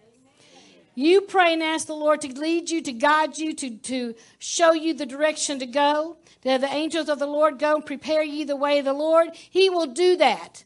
But you've got to ask those angels to go forth. You've got to send them out. Because you're going to say, Lord, right now, I'm going to have this crown of rejoicing. It's going to be on my head. It's going to be up on my head, and you're going to declare it's going to stay up on my head because the world is full of sin and guile. And I need them to accept Jesus as their Lord and Savior. And I need you to use me as a willing vessel. Or is that you today? Is that you? Do you want that crown of rejoicing? Do you want it now, today? Because it could be yours right now. In the natural, you'll feel it come up on your head. In the spirit, you're going to feel it come up on your head. So what we're going to do is, uh, you know, Prophet he's going to go on this side. I'm going to go on this side. We're just going to come quickly. We're just going to anoint you to receive that crown of rejoicing. Amen. And Melissa's going to follow Prophet Sunhee. Sharonda's going to follow me. But I'm going to start right up here. So, Sunhee, if you want to start over there, just if you're wanting to receive it, you got to wave your hand. You got to raise your hand and say, "It's me. I want to receive it." Okay, we're not going to just we're not going to pray for you to receive it if you don't have your hand up when they come by. You don't have to. But with that crown of rejoicing, you'll find a difference in your life you'll see that there's a presence about you that wasn't there before because you've accepted one of his crowns.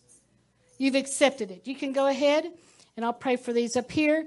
Um, just those of you online, I just anoint you in the name of Jesus. If you can grab some oil, pray for yourself, touch your forehead, touch your ears. You want to know what the Spirit of the Lord is saying, right? You want to have discernment there, but you also going to hear the word of the Lord. So anoint your ears to hear the Spirit of the Lord. And then say, Lord, prepare ye the way. Prepare ye the way. And Lord, I send forth the, the ministering spirits, your angels of the Lord, to go forth before me to show me who to pray for. Bring those people to me to ask a question. What's different about me? What's different about this person that you're with? They want to, you want to say they're different. They're going to see the difference about you. Why are you different? What do I need to do to be different like you? What is it about you? Well, I love Jesus. Do you have Jesus in your heart? That's the crown of rejoicing. You want to have that crown wherever you go so people are drawn to you. We live in a society today, we don't want that contention. We don't want that opposition. We want the people to receive the word of the Lord. Amen. So, those online, just be with us for a few moments. But you can be praying that prayer and interceding for us here too.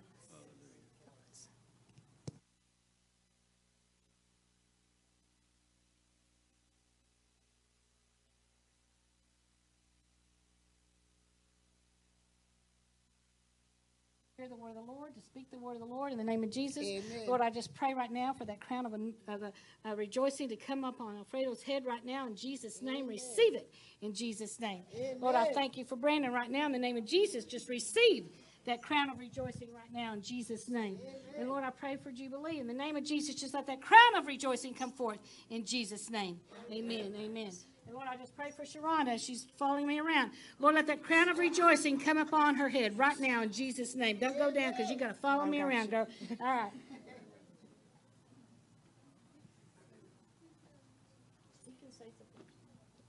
Oh, I get to say something.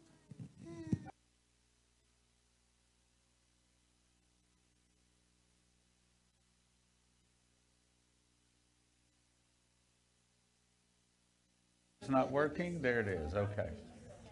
We ask your anointing to come into the room, touch each person, also those people online.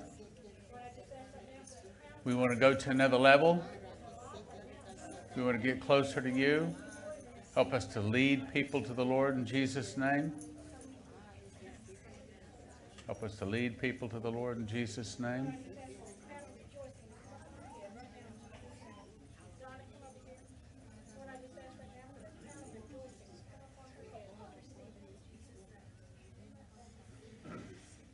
Just a moment longer and we'll get started.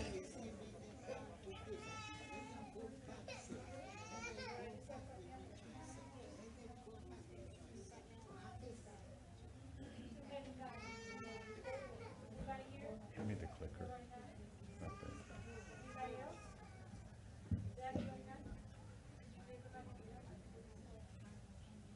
Were there any children that wanted it? Did they get prayed for? Come here, children. Well, other children did. When I just asked for that crown of rejoicing to come upon you. When I just asked for that crown of rejoicing. Woo! Come upon her. I asked for that crown of rejoicing. You got it? Praise the Lord. Sorry. Hallelujah. Are there We any done? children? Everybody? David got it? David got it, yes. Amen. Okay. Give the There's Lord a praise mic. in here.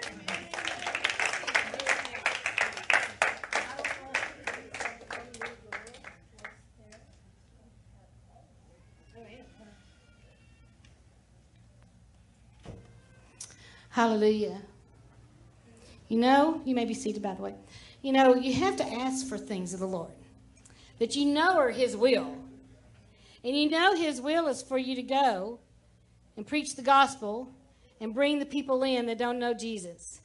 But we're afraid too many times, afraid of rejection. True? But you've got to send forth the angels ahead of you so you don't walk in fear towards that. Amen? That way you know they're preparing the way of the Lord, and someone will make a comment. To stand, they just say hi. Sometimes I don't even say hi, they give you a nod, right? Do you know Jesus? Praise the Lord. So there's anointing upon you. There's anointing upon in this place. You may not fin- sense it, feel it, but there's anointing on this place. You received it, so praise the Lord. praise the Lord. You tell everybody you have a crown. Amen. You have a crown now. It's gold. It's beautiful, and it's called the crown of rejoicing. What happens with the crown of rejoicing? What happens when you when you lead someone to the Lord? Do you go and you're like go home and you reflect about what just happened? Are you rejoicing? Oh my goodness. If you have not had that experience, you're missing a great joy of the Lord. I mean, you are missing it. When you've the opportunity to lead someone to the Lord, there's not another feeling like it ever. Amen. So experience that. Experience. Don't miss it. But send the angels out to prepare the way of the Lord, and it will be done in Jesus' name. Lord, I thank you right now for this man of God. I thank you for the apostle, the apostle of this church, the apostle of the ministry, an apostle just in your word. Lord, I ask in the name of Jesus that you anoint him from the top of his head to the soles of his feet. And Lord, I ask that you give him revelation knowledge even as he speaks, giving recallability. And Lord, I thank you for anointing him as a preacher of the word in Jesus' name. Amen. Amen. Worthy, worthy, worthy is the Lamb Worthy is the Lamb that was slain. Because he was slain, redeemed us to God by thy blood out of every kindred, tongue, people, and nation, and has made us unto God kings and priests, and we shall reign on the earth. Worthy is the Lamb. Worthy is the Lamb that was slain to receive power and riches and wisdom and strength and honor and glory and blessing. And every creature in heaven and on the earth and under the earth and such as are in the sea and all that are in them heard I saying, Blessing, honor, glory, and power be to him that sitteth upon the throne and to the Lamb. And the four beasts said, Amen. And the congregation says, Amen. Amen. Thank you, Lord. We ask for your anointing this morning. We ask for that miracle power to come in. Lord, we know we are the last generation. We know our nation is in serious trouble. But we also know that you are there and you are going to meet the devil at every turn. We also know that you're about to use us in great and big and powerful ways that the prophets of old would have desired to see the days that we're about to see.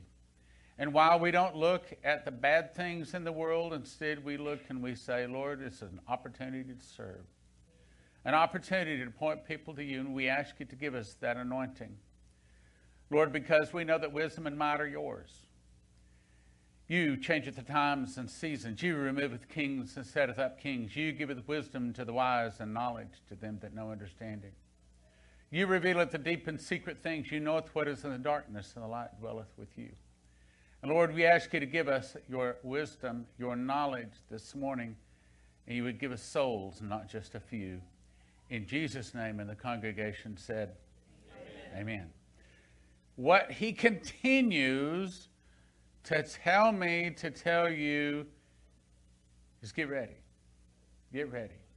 Get ready. Get ready. There is power in the name of Jesus. I'm telling you, God is about to do some big things in the earth. And He wants to use us if we're ready for Him to use us. There's power in the name of Jesus. You've heard the story. I saw it. The man was dead. There was no beat of his heart. Hadn't been breathing for, it seemed like 15, 20 minutes to me, but people said it was more like seven or eight minutes. The one man that had muscles wore out from giving him chest compressions. The, the nurse came up, she wore out from giving him chest compressions. Switched back to the muscle guy, he was giving him chest compressions. He finally gave up. The whole world gave up on this man. And I just gently reached down and laid my hands on him and said, Lord, bring him back in Jesus. If I can get to the word name. As soon as I said the name, the name above all names, as soon as I said that word, all of a sudden his eyes were blinking. He took a great big deep breath. The pulse was back strong, and he was back there. Why? Because Jesus, he killeth, he maketh alive. He, he, he, I kill, I make alive, I wound, I heal, and neither can any deliver out of my hand. He has the keys of hell and death. He is the righteous judge. No man took his life. He laid it down and he took it back. He has the power of life and death, and he's saying today to the people that will hear it, I'm about to use you. He's saying, Spirit of Prophecy Church, he's saying, My church out there, I'm about to use you. It's time to get up off of the pew, off of the bench, and get in the game. There's no bench in the kingdom of God. Everybody gets to play in the game. Everybody, Justin, even people in wheelchairs. Do you think that man can lead some people to the Lord? Let me tell you, he will. We have to get ready. There's power in the name of Jesus. So, what he keeps laying in my heart is to talk about his name, the power in the name of Jesus. So, we go to Mark 9. Yeah, we covered this. John answered and said, saying, Master, we saw one casting out devils in thy name, and he followed not us, and we forbade him because he doesn't follow us. Jesus said, Don't stop him, forbid him not. For there's no man which can do a miracle in my name. There's no man which can do a miracle in my name. There's no man that can do a miracle in my name except what? He didn't speak evil of thee, that's the way we would say it. He's using my name, let him alone. Okay, now what does that do for us? If there was any question about whether we have the power and the authority to use the name of Jesus, That just removed it.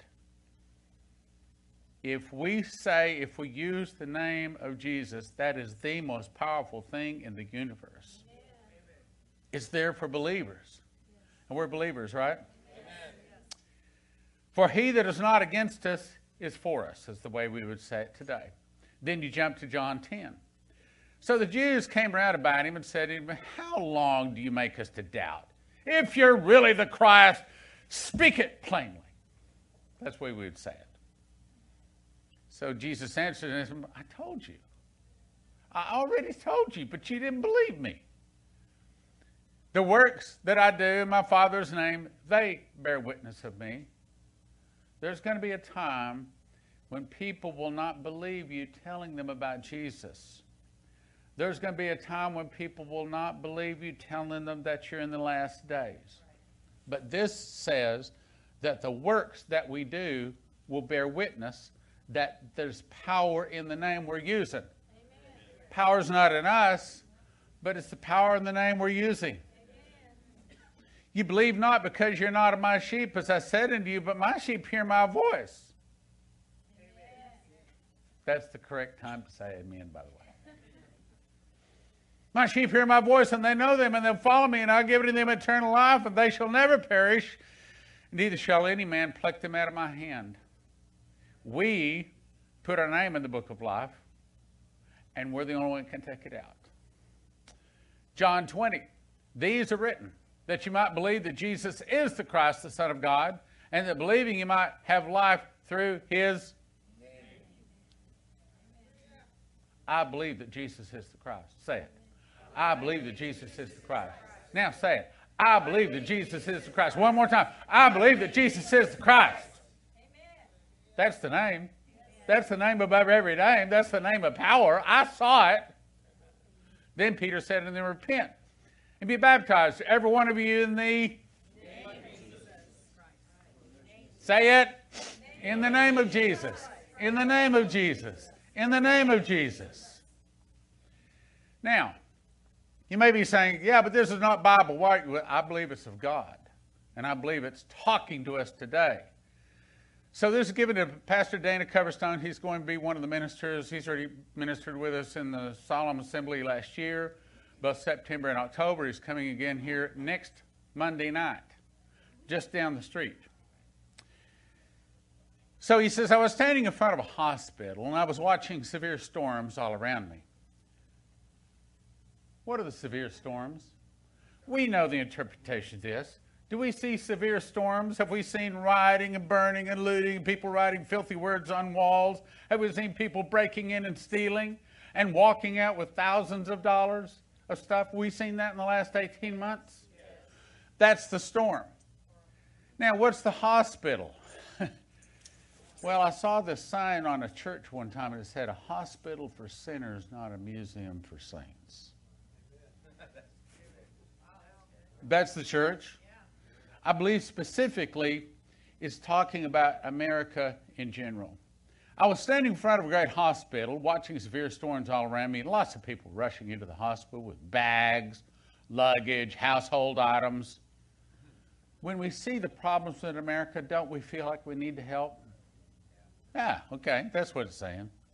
An ambulance backed up to the front door, and people ran inside with bags of groceries the prophets are saying what we're about to see is a food shortage. My agent called me about two weeks ago, and he said, I have inside information.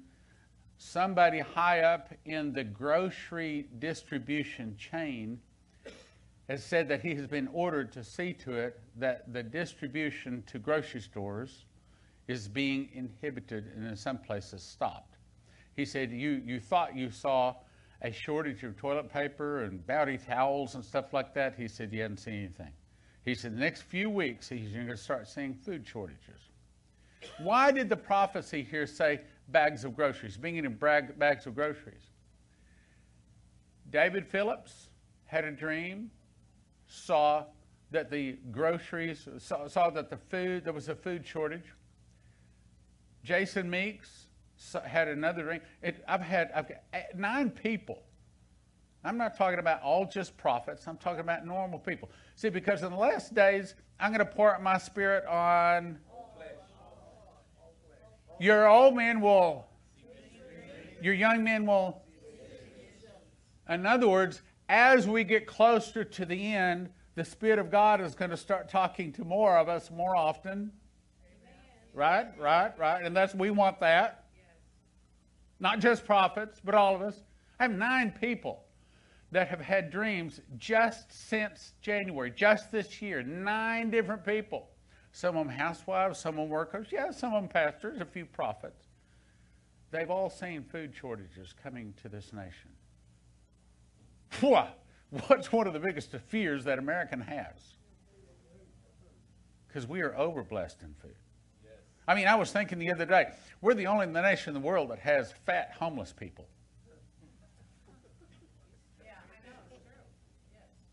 I, I, I drive just here, block away.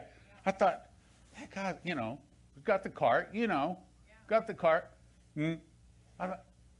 Only America has fat homeless people. We are overblessed. But the one thing we fear is no food. What the prophecy is hinting at, I saw people with the ambulance back to the front door, people running inside with bags of groceries. One had an old brown grocery bag full of day old bread with day old bread written on the back. I think that the saying is that here soon we're going to start seeing a food shortage in America. Keep going. The pace of the people running was quickened by the lightning and the storms that were hovering over the hospital. It's saying that more trouble is, is coming to America. What about lightning? Did you know that people in the West Coast, California, whatnot, some people have actually seen blue sparks just appear out of nowhere that are starting these fires. These fires have been going on for what, three, four, five years? Crazy fires, every place fires. At first, we thought, well, it was, you know, Smokey the Bear probably starting them. There's so many of them, so many different places, they can't even figure out who's starting them. Well, it's probably high technology. People running as lightning storms, hovering. This is trouble coming to our nation. That's what it's saying. Yet without rain, the man, yet without rain, what is California, basically the whole West Coast, lacking right now?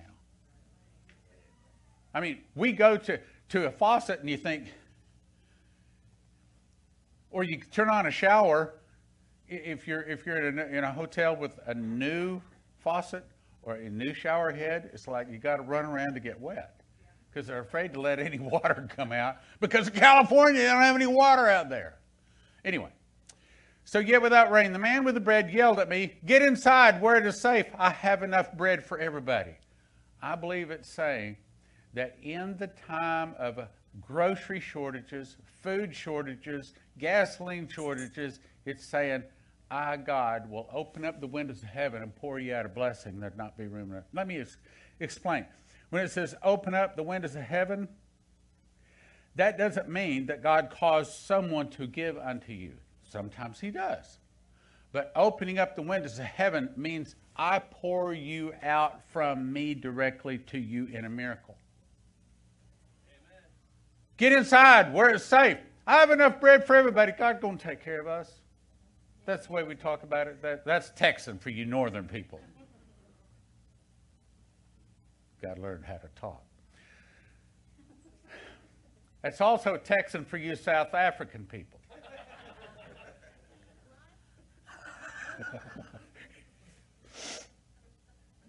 we have one South African watching now. The scene changed. I walked into the building with people rushing inside beside me. They were bumping into me, dropping keys and other items, trying to get in the doors. Above the elevators was a sign that said, not working today, please use the stairs. It means life is about to get tough. We're going to have to do it the old fashioned way in some places. It's the Spirit of God telling the church. Okay, let me back up. September 14th of 2000, let me get my numbers right. 2014. September 14, 2014 was a, the start of a Shemitah. It was also the day that two cows were One was born, one was revealed to the public. One had black and white spots, one was solid red. Takes a while for me to explain it. I've explained it for, so I'll just move on.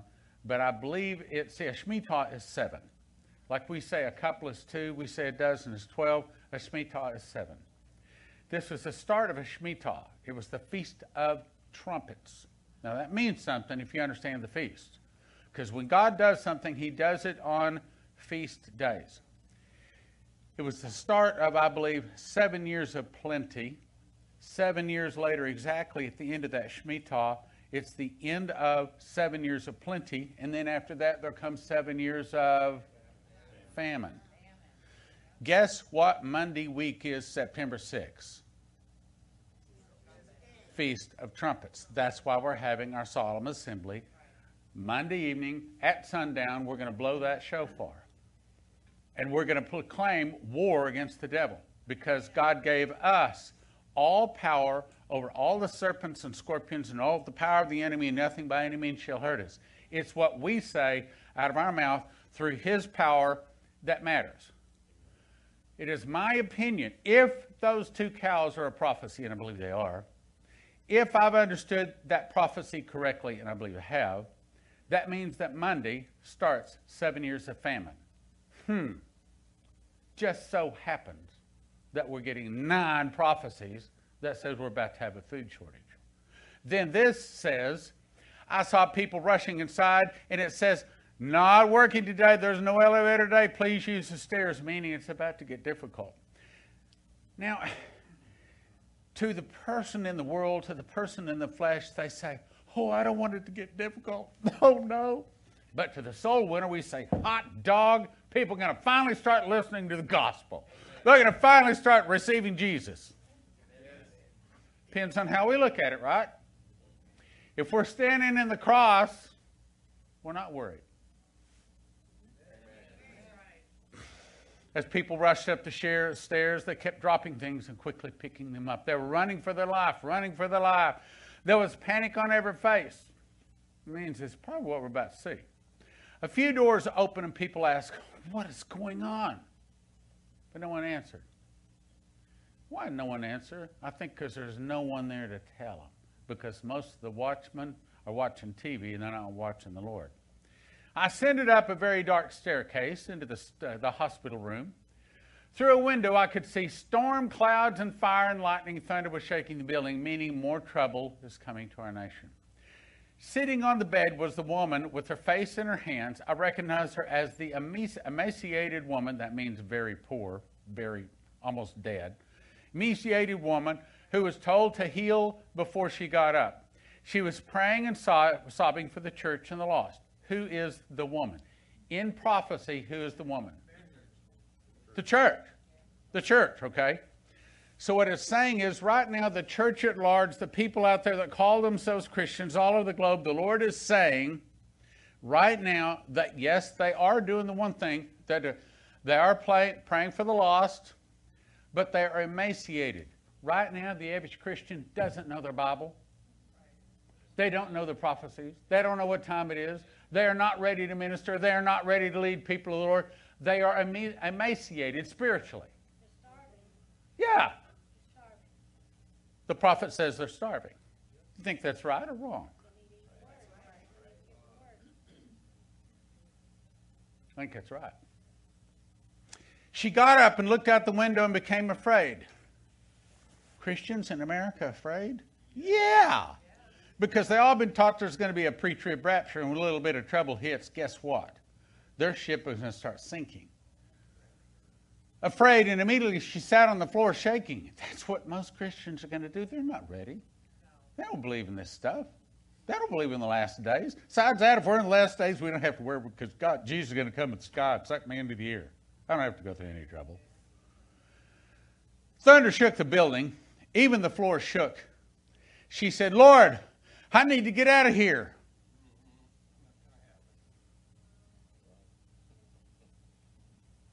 Do you see it?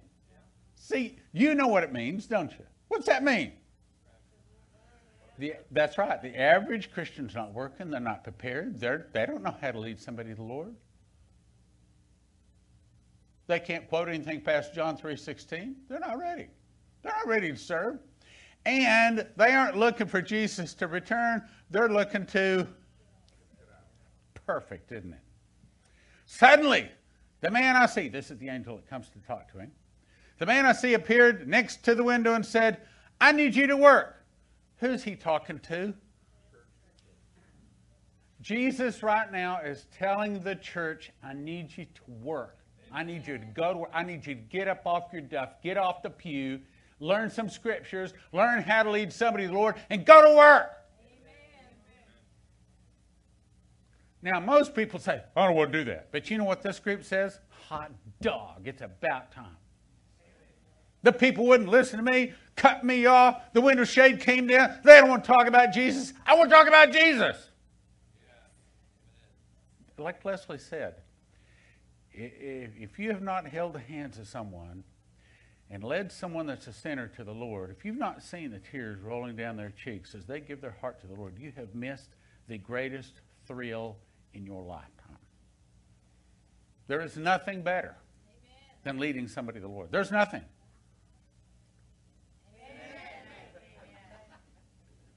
You got to train them, got to get them, teach, tell them when to say amen in here, you know. Okay, so Jesus, this is the angel, says, I need you to work. That's what he's saying to the church. She kept her head down and said, But, but, but, but things are crumbling around me. Oh no. When she's supposed to be saying, Hot dog, let's go to work. The man bent down and put her face in his hands and says, Now look, look, the man, this is the angel. This is God telling us, God promising, I will go through the fire with you, but you must work now. Now, the fire. What's the name of Dimitri Duduman's book? Say it again. God is going to lead us through the fire. You know what that is? That's a guarantee. He's saying, if you'll go to work, I will be with you. You will walk through the fire without burning. That's what we're looking for. That's what we've been praying for and preparing for. All the wait, we don't want the trouble to come. I don't want to see it come. But I want to see people saved, and since as long as they're fat and happy, they don't need Jesus. If it's got to be, it's got to be. I will go through the fire with that with, with you, but you must work now. He repeated. Why did he repeat it? I will go through the fire with you, but you must work now. Why did he repeat it? Because Come on, give me the verse. Yes. In the mouth of two or three witnesses, let a thing be established. So when he repeated it twice, he said, You can count on this. When we got nine different dreams from people that don't even know each other, saying there's about to be a food shortage, saying there's about to be trouble, guess what? We can count on. Nine, we can count on it. So he says, I repeat it, I will go through the fire with you, but you must work now. And put his hands on her head, and then look at this oil spilled over her.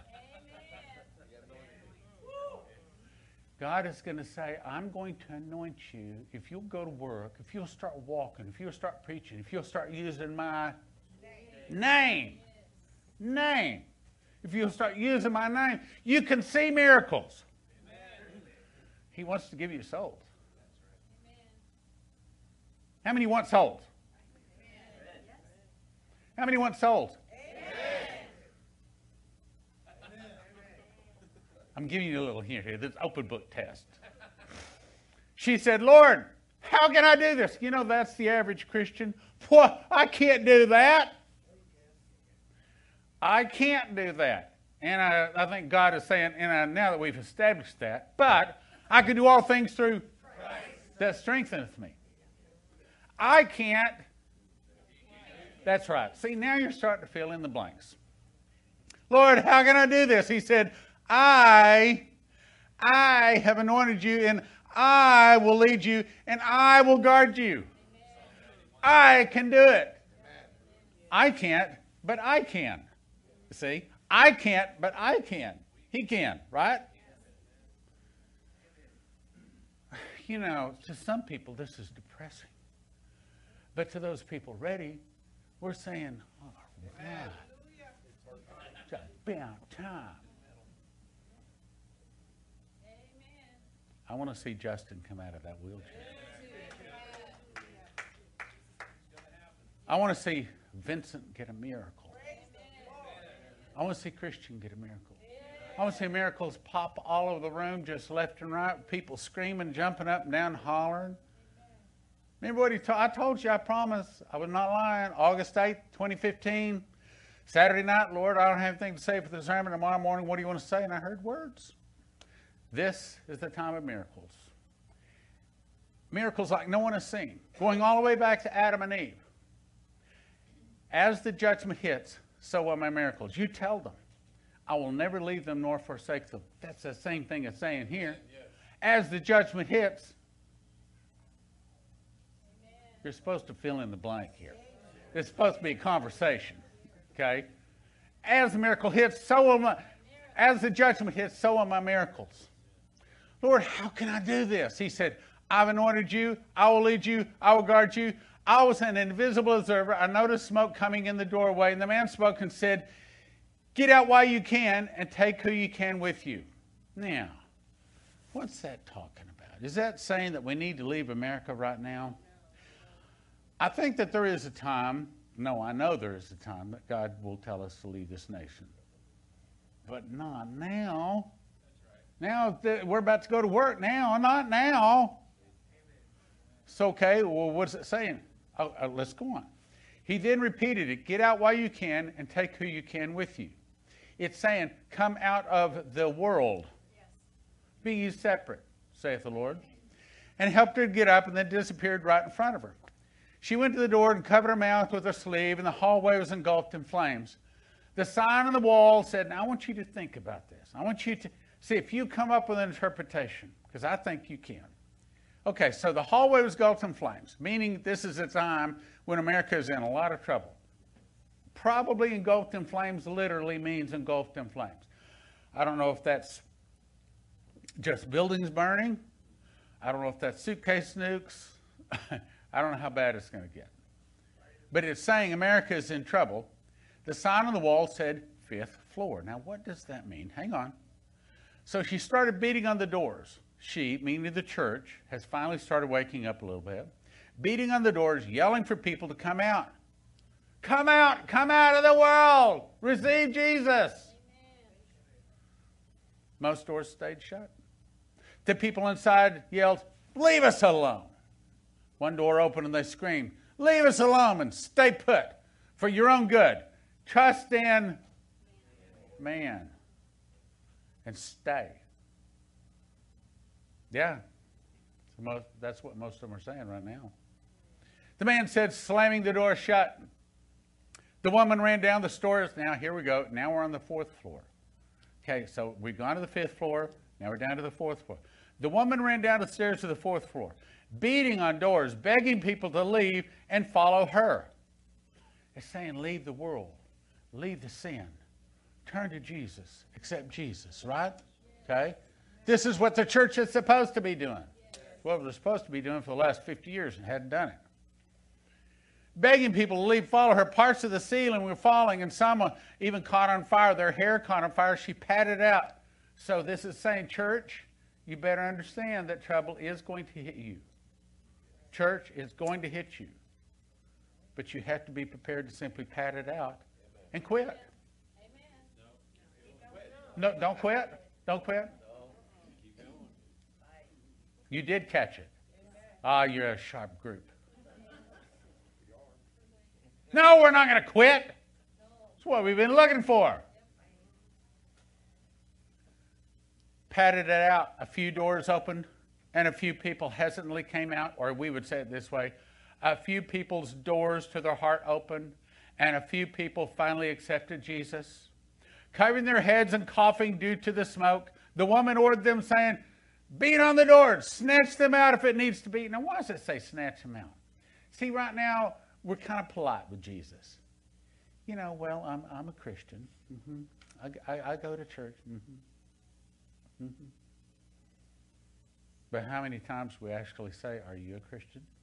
Have you asked Jesus? And how many of you ask, ask I'll put it this way how many of you have asked someone in the last 30 days if they have Jesus in their heart? I love it when I'm on tech support because they always ask the same question at the end of it.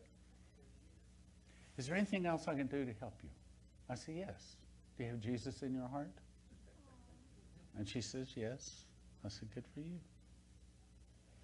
So every time, I know what you're going to do. You're going to start calling tech support all the time, right?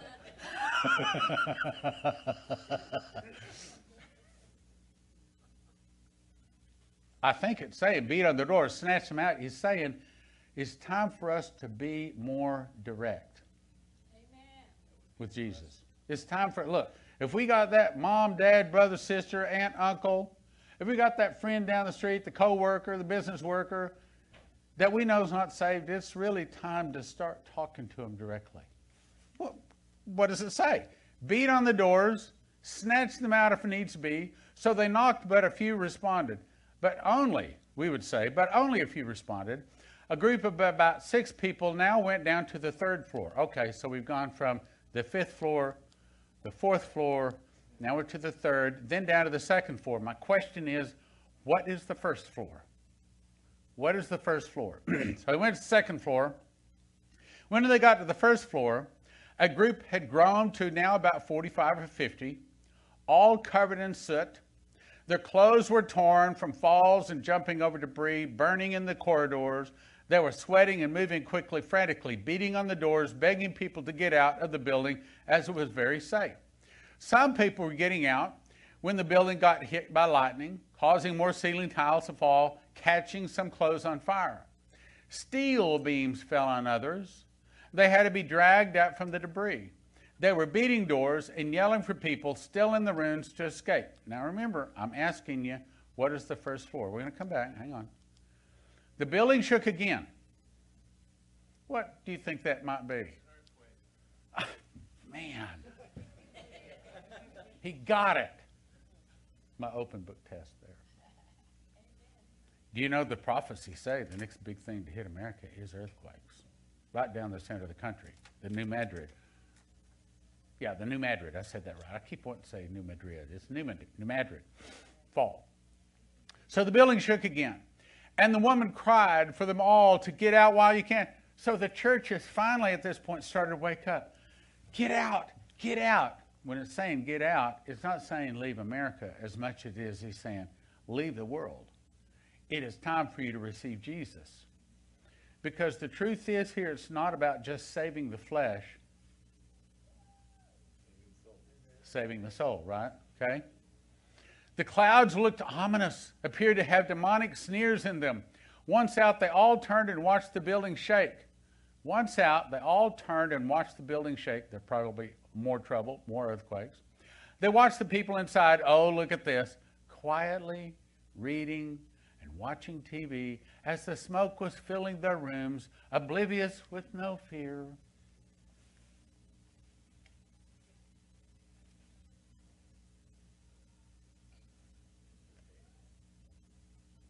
That's Americans. The group watched and wept. So, this is a group of people outside. This is the church. They're looking back at the world that are still caught in the world. Seven more people, adults and teens, and teens, came out the door, thanking and hugging those who had got them to leave. They embraced as an extremely loud thunderclap sounded. Here it is, here it is. As the hospital collapsed, like the Twin Towers, dust and debris, the ground was leveled, and the people inside were gone. What's the first floor?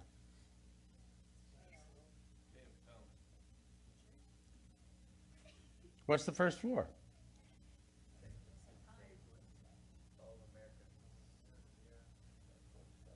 Let's go back. Let's look.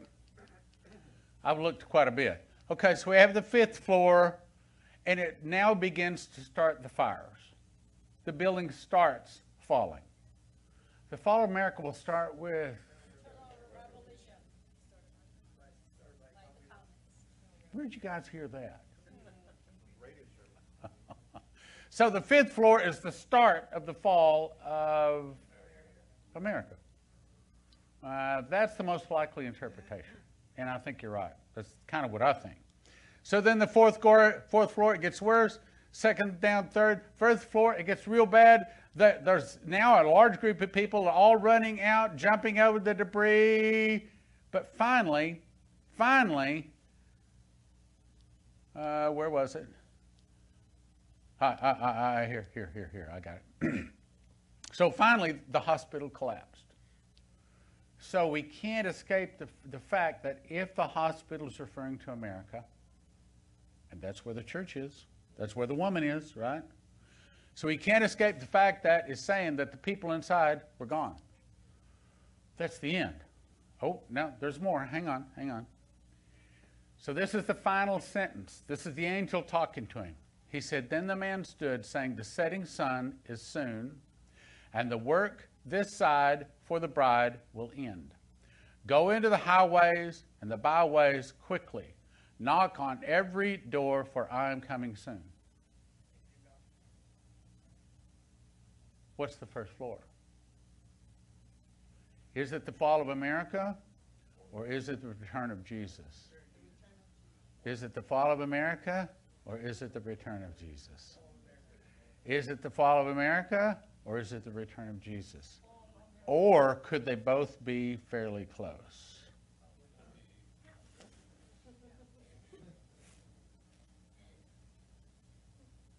Good point, huh? Let's read it again. So the setting sun is soon. What's the setting sun refer to?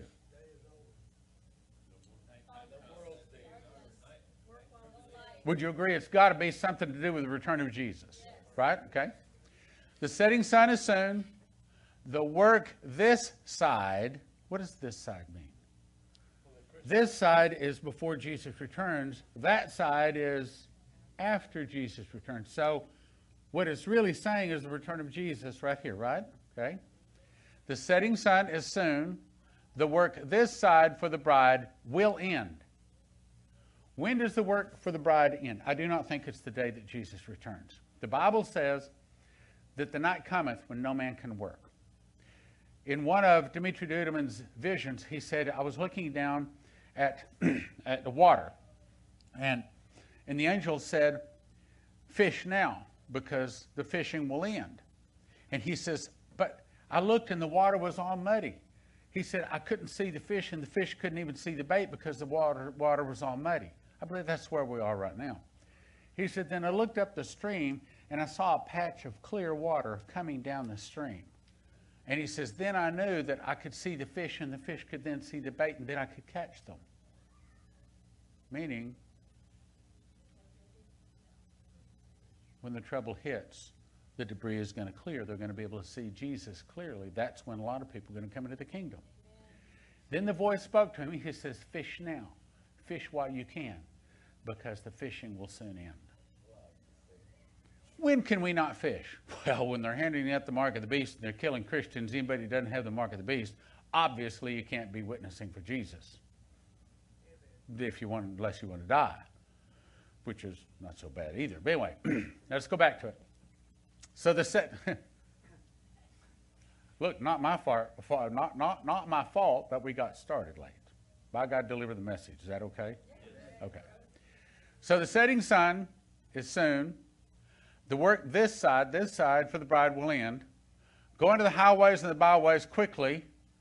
This is the Lord telling us go to work quickly. Knock on every door, for I'm coming soon. Now, let's back up, back up, back up.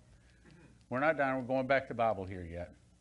So, it's saying now we are at the. Soon we'll go to the four, the three, the two, and the one. Now, what does that what does that mean? Does that just mean that there's a countdown? Or does that mean that it's five days, five weeks, five months?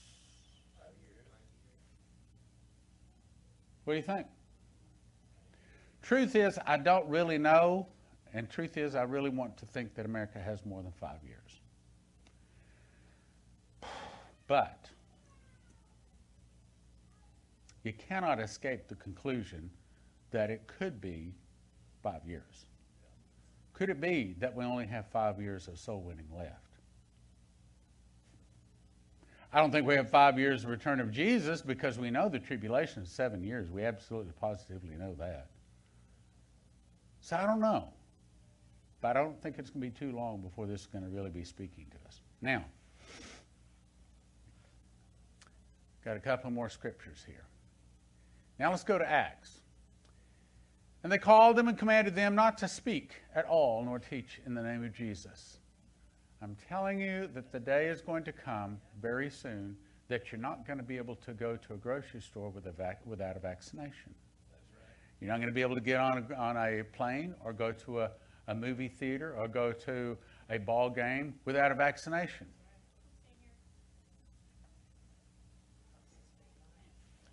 Oh, we went to a ball game yesterday, and they required. And I said, no, it's got to be on the back of the right hand for you. Got got a stamp to go in. You got. I said, I ain't taking it right. It's got to be in the right hand. So she held up the stamp. I said, I'm going to take it in the right hand. She was there. She saw me do this. I said, He causeth all, both small and great, rich and poor, free and bond, to receive a mark on the right hand of their forehead. And that no man might buy or sell save he had the mark of the name of the beast or the number of his name. Here's wisdom, let him that hath understanding count the number of the beast. For as the number of man is the number 603 score and six. I'm not putting on the back of my right hand. She was holding it up, so I went, boom, except for it was like, boom. So I just got a little, I meant to wash it off, but it did make a pretty good point. I didn't take it on the back of my right hand. There's a time coming when not only is, are you going to have to have a vaccination to buy or sell, but the time is coming when you won't be able to buy or sell without that mark of the beast. I'm saying, and I believe the Lord is saying to us, that there's going to come a time when we will not, not be able to speak or teach in the name of Jesus. Now is the time. I think everybody needs to make a commitment to themselves. And also, we got to pray because we can't open the doors of the heart of the sinner. Only the Holy Spirit can do that. No one can call Jesus Christ Lord except the Holy Spirit draws them. But if we start praying, asking, God will give us opportunities. But it's saying, time is running out. He's saying, church, go to work. He's saying, so he commanded them not to speak or teach in the name of Jesus. Peter and John answered and said to them, Whether it be right in the sight of God to hearken to you more than God, judge you. For we cannot but speak the things which we have seen and heard. He overcame them by the blood of the Lamb. See, we got that testimony. If we have a testimony, then we have to talk about Jesus. We have to talk about Jesus. So when they had further threatened them, they let them go finding nothing how they might punish them. What did the prophecy say? He said he's going to anoint us with oil. Said he's going to be there to guide us and protect us. He's going to. August the 10th of 1994, Texe Marrs spoke at the Prophecy Club. That morning, I resigned from my 13 year career. Saturday morning, uh, Leslie asked me to go out to the garage and get an audio tape. So you've heard the story. So I walked out into the garage, closed the garage door behind me, and I said, Lord, it's not a joke. I'm throwing away a 13 year career here. I got a mortgage, I got car payments, I got a family. You know, I have to know that you're calling me to leave my full time job and go into this prophecy club thing. I have to know that you're doing it's not just something I want to do. I thought, how can I put it to test? How can I know? Ah, I know. And all of this is happening as I'm going to dig out the audio tape.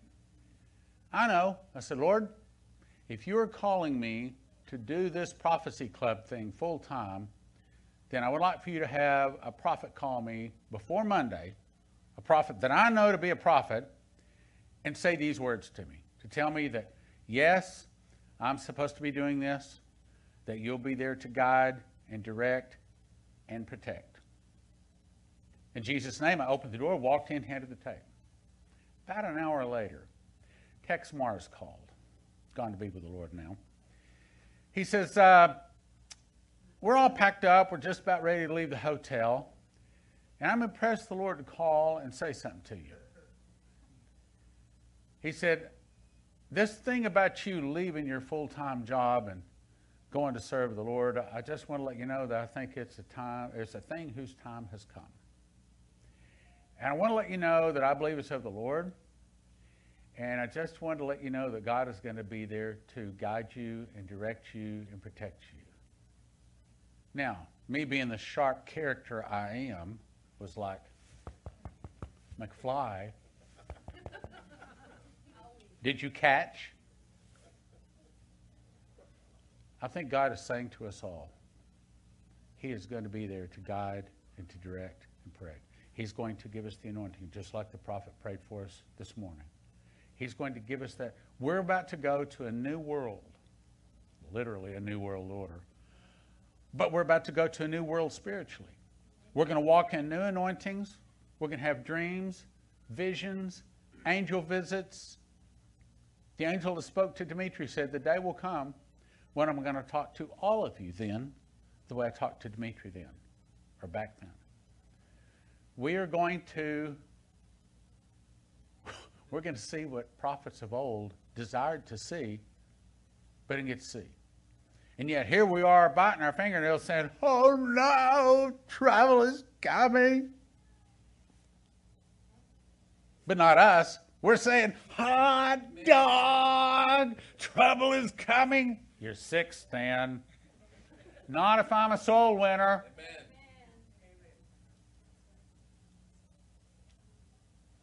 I don't want to see our nation hurt. I don't want to see trouble come. I live in the same world. I like the restaurants just like you do. But his kingdom's got to come first. Yes. It's got to come first. Okay, one more verse, then we'll close. Acts 4:30. By the way, I got a lot of them. By stretching forth thine hand, to heal, and the signs and the wonders may be done by the name, by the name, by the name of the Holy Child Jesus. And when they had prayed, the place was shaken where they were assembled together, and they all filled with the devil and began to speak with the word of God. No? No, they're all filled with the Holy Ghost. They speak the word of God with boldness. That's what God is saying to us today. He's saying, speak the word of God with boldness. Okay. I told you I got a lot more, but to skip by them. There's a lot about using the name of Jesus. See, all these are name of Jesus. Here we go. Here we go. Okay, see if you can see name of the Jesus. It's on there someplace. Too much there. Name of Jesus. It's on there someplace. Yeah, okay. Name of Jesus Christ. I should have made it yellow. Uh, the name, the name of Jesus Christ. This is how someone was healed. Men, I like this. This is them introducing Paul, that used to be Saul, that used to kill and crucify Christians.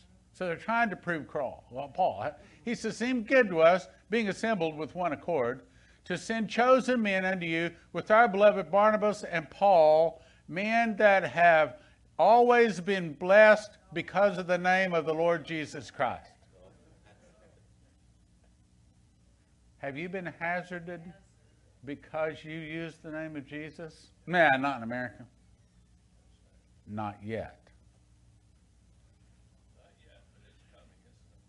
But if it's coming, we're prepared for it. We're the serious Christians. Okay, name of Jesus Christ. Now, tomorrow night makes one week away. Solemn September Assembly. What we're asking people to do is leave your man made instruments at home. It's got to be a real shofar, it's got to be a real ram's horn. But we're asking you to bring your shofars, come, and at Monday evening week, week Monday, September the 6th, precisely, actually it's at 7.44 p.m., look it up, at exactly sundown, we're all going to raise our shofars and we're going to blow seven long, loud blasts on the trumpet. Why? Because it is the Feast of Trumpets, one.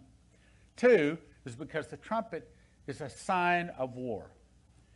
Our nation has been torn apart by the devil because the Christians sat at home and didn't do anything. Well, there's a group of people that's saying, I'm not going to sit at home. I'm not going to do nothing. So we're going to declare war against the devil because we know that we have we can do all things through Christ that strengthen us. We know that wherever two or more gathered in his name, there he's in the middle, in the midst of them. We know that one can put a thousand flight, two can put two ten thousand flight. We know that we've been given all power over the enemy, over all scorpions and, and serpents, and all serpents and scorpions and all the power of the enemy. And we're going to blow those shofars and we're going to pray for 48 hours straight to our God. In case you weren't there last year, we set up a microphone and we have a person with a stopwatch. And at the end of five minutes, your time is done. Next person. You want to pre- keep praying, and many people will. Got to go to the end of the line. Five minutes is the maximum time. We saw people say, I remember this one little old lady. She came up. She was praying. She was praying, and that little you could barely hear her for the paper rattling. But man, I mean, she knew how to reach the throne of God. She was praying and kicking demons right and kicking demons left. It looks like a spiritual battle up there. She got done and she walked to the back of the end of the line. She stood there. Now, the line then is 25, 30 people long. You had to wait like an hour to get back up there to, to pray again. But she got up there. Next time it wasn't shaking so bad. She went to the back of the line. Next time she got up for long, she didn't even need a piece of paper. She's good. Little old lady. Little old scrawny lady. Not even 98 pounds.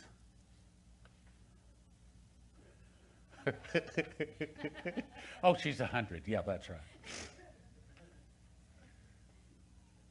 Then at the end of it, 48 hours later, we blow that shofar. And we are going to kick the devil out of this nation to the very best of our ability. If one can put a thousand flight, two can put 10,000 flight, what can 200 people fasting for 48 hours? These kind goeth not out, but by prayer and fasting. We're going to fast, we're going to pray. So I encourage you to bring your shofar, even if you don't have one, come, and we are going to pray like you have probably never prayed in your life. Most people say they ain't never seen this kind of prayer. They ain't never been to this kind of prayer meeting. We started to hold it, hold one down in uh, McAllen, Texas, and word came back. Well, people don't want to pay twenty five dollars to go to a prayer meeting. Fine, we don't want you at our prayer meeting. The kind of people we want understand what we have to do. We're going to come. We're going to pray. To kick the devil in our nation. Kick the devil out of our nation. And you register right there. You go to watchmanstrumpet.com and you click register. Also, if you'd like to become a ministry member, this is where you're saying, Yep, I agree with this ministry. I want to be a part of this ministry. You click that right there. And as Leslie said earlier, if you'll click like, share, and subscribe, that helps the algorithm to send us out to more people.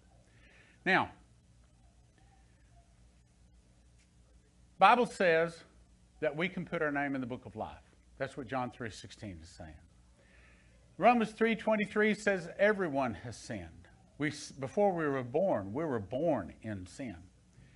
And then it is by grace or it is a gift to receive eternal life. It's a gift. It's a free gift and we get that gift by asking Jesus to come into our heart. And I'll pray in just a prayer, a prayer in just a minute to lead you how to get your name written in the book of life.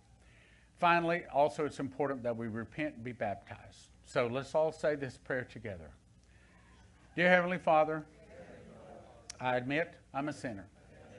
I confess with my mouth and I believe in my heart that Jesus is the Christ, the Son of the living God, died on the cross, arose three days later. I receive his blood to wash my sins away to write my name in the book of life, to keep me holy, and to save me the day of trouble. In Jesus' name, amen. Now, if you just prayed that for the very first time, send me an email. Why? Because Matthew 10 32 and 3 says, Whosoever confesses me before men, him will also confess before my Father which is in heaven. Whosoever denies me before men, him will also deny before my Father which is in heaven. It's important for you to confess or to tell someone that you receive Jesus. When you receive Jesus, then amazing things will start to change. And if you're online, if you'd like to support us, if you'll go down there, you'll see a little blue line. You can click on that and you can make donations and support us. If you're here in the room with us, then uh, we have blue baskets up here and you can come up and support what we're doing. But you know, you're not giving it to Spirit of Prophecy Church. You're not giving it to Stan and Leslie. You're giving it to God.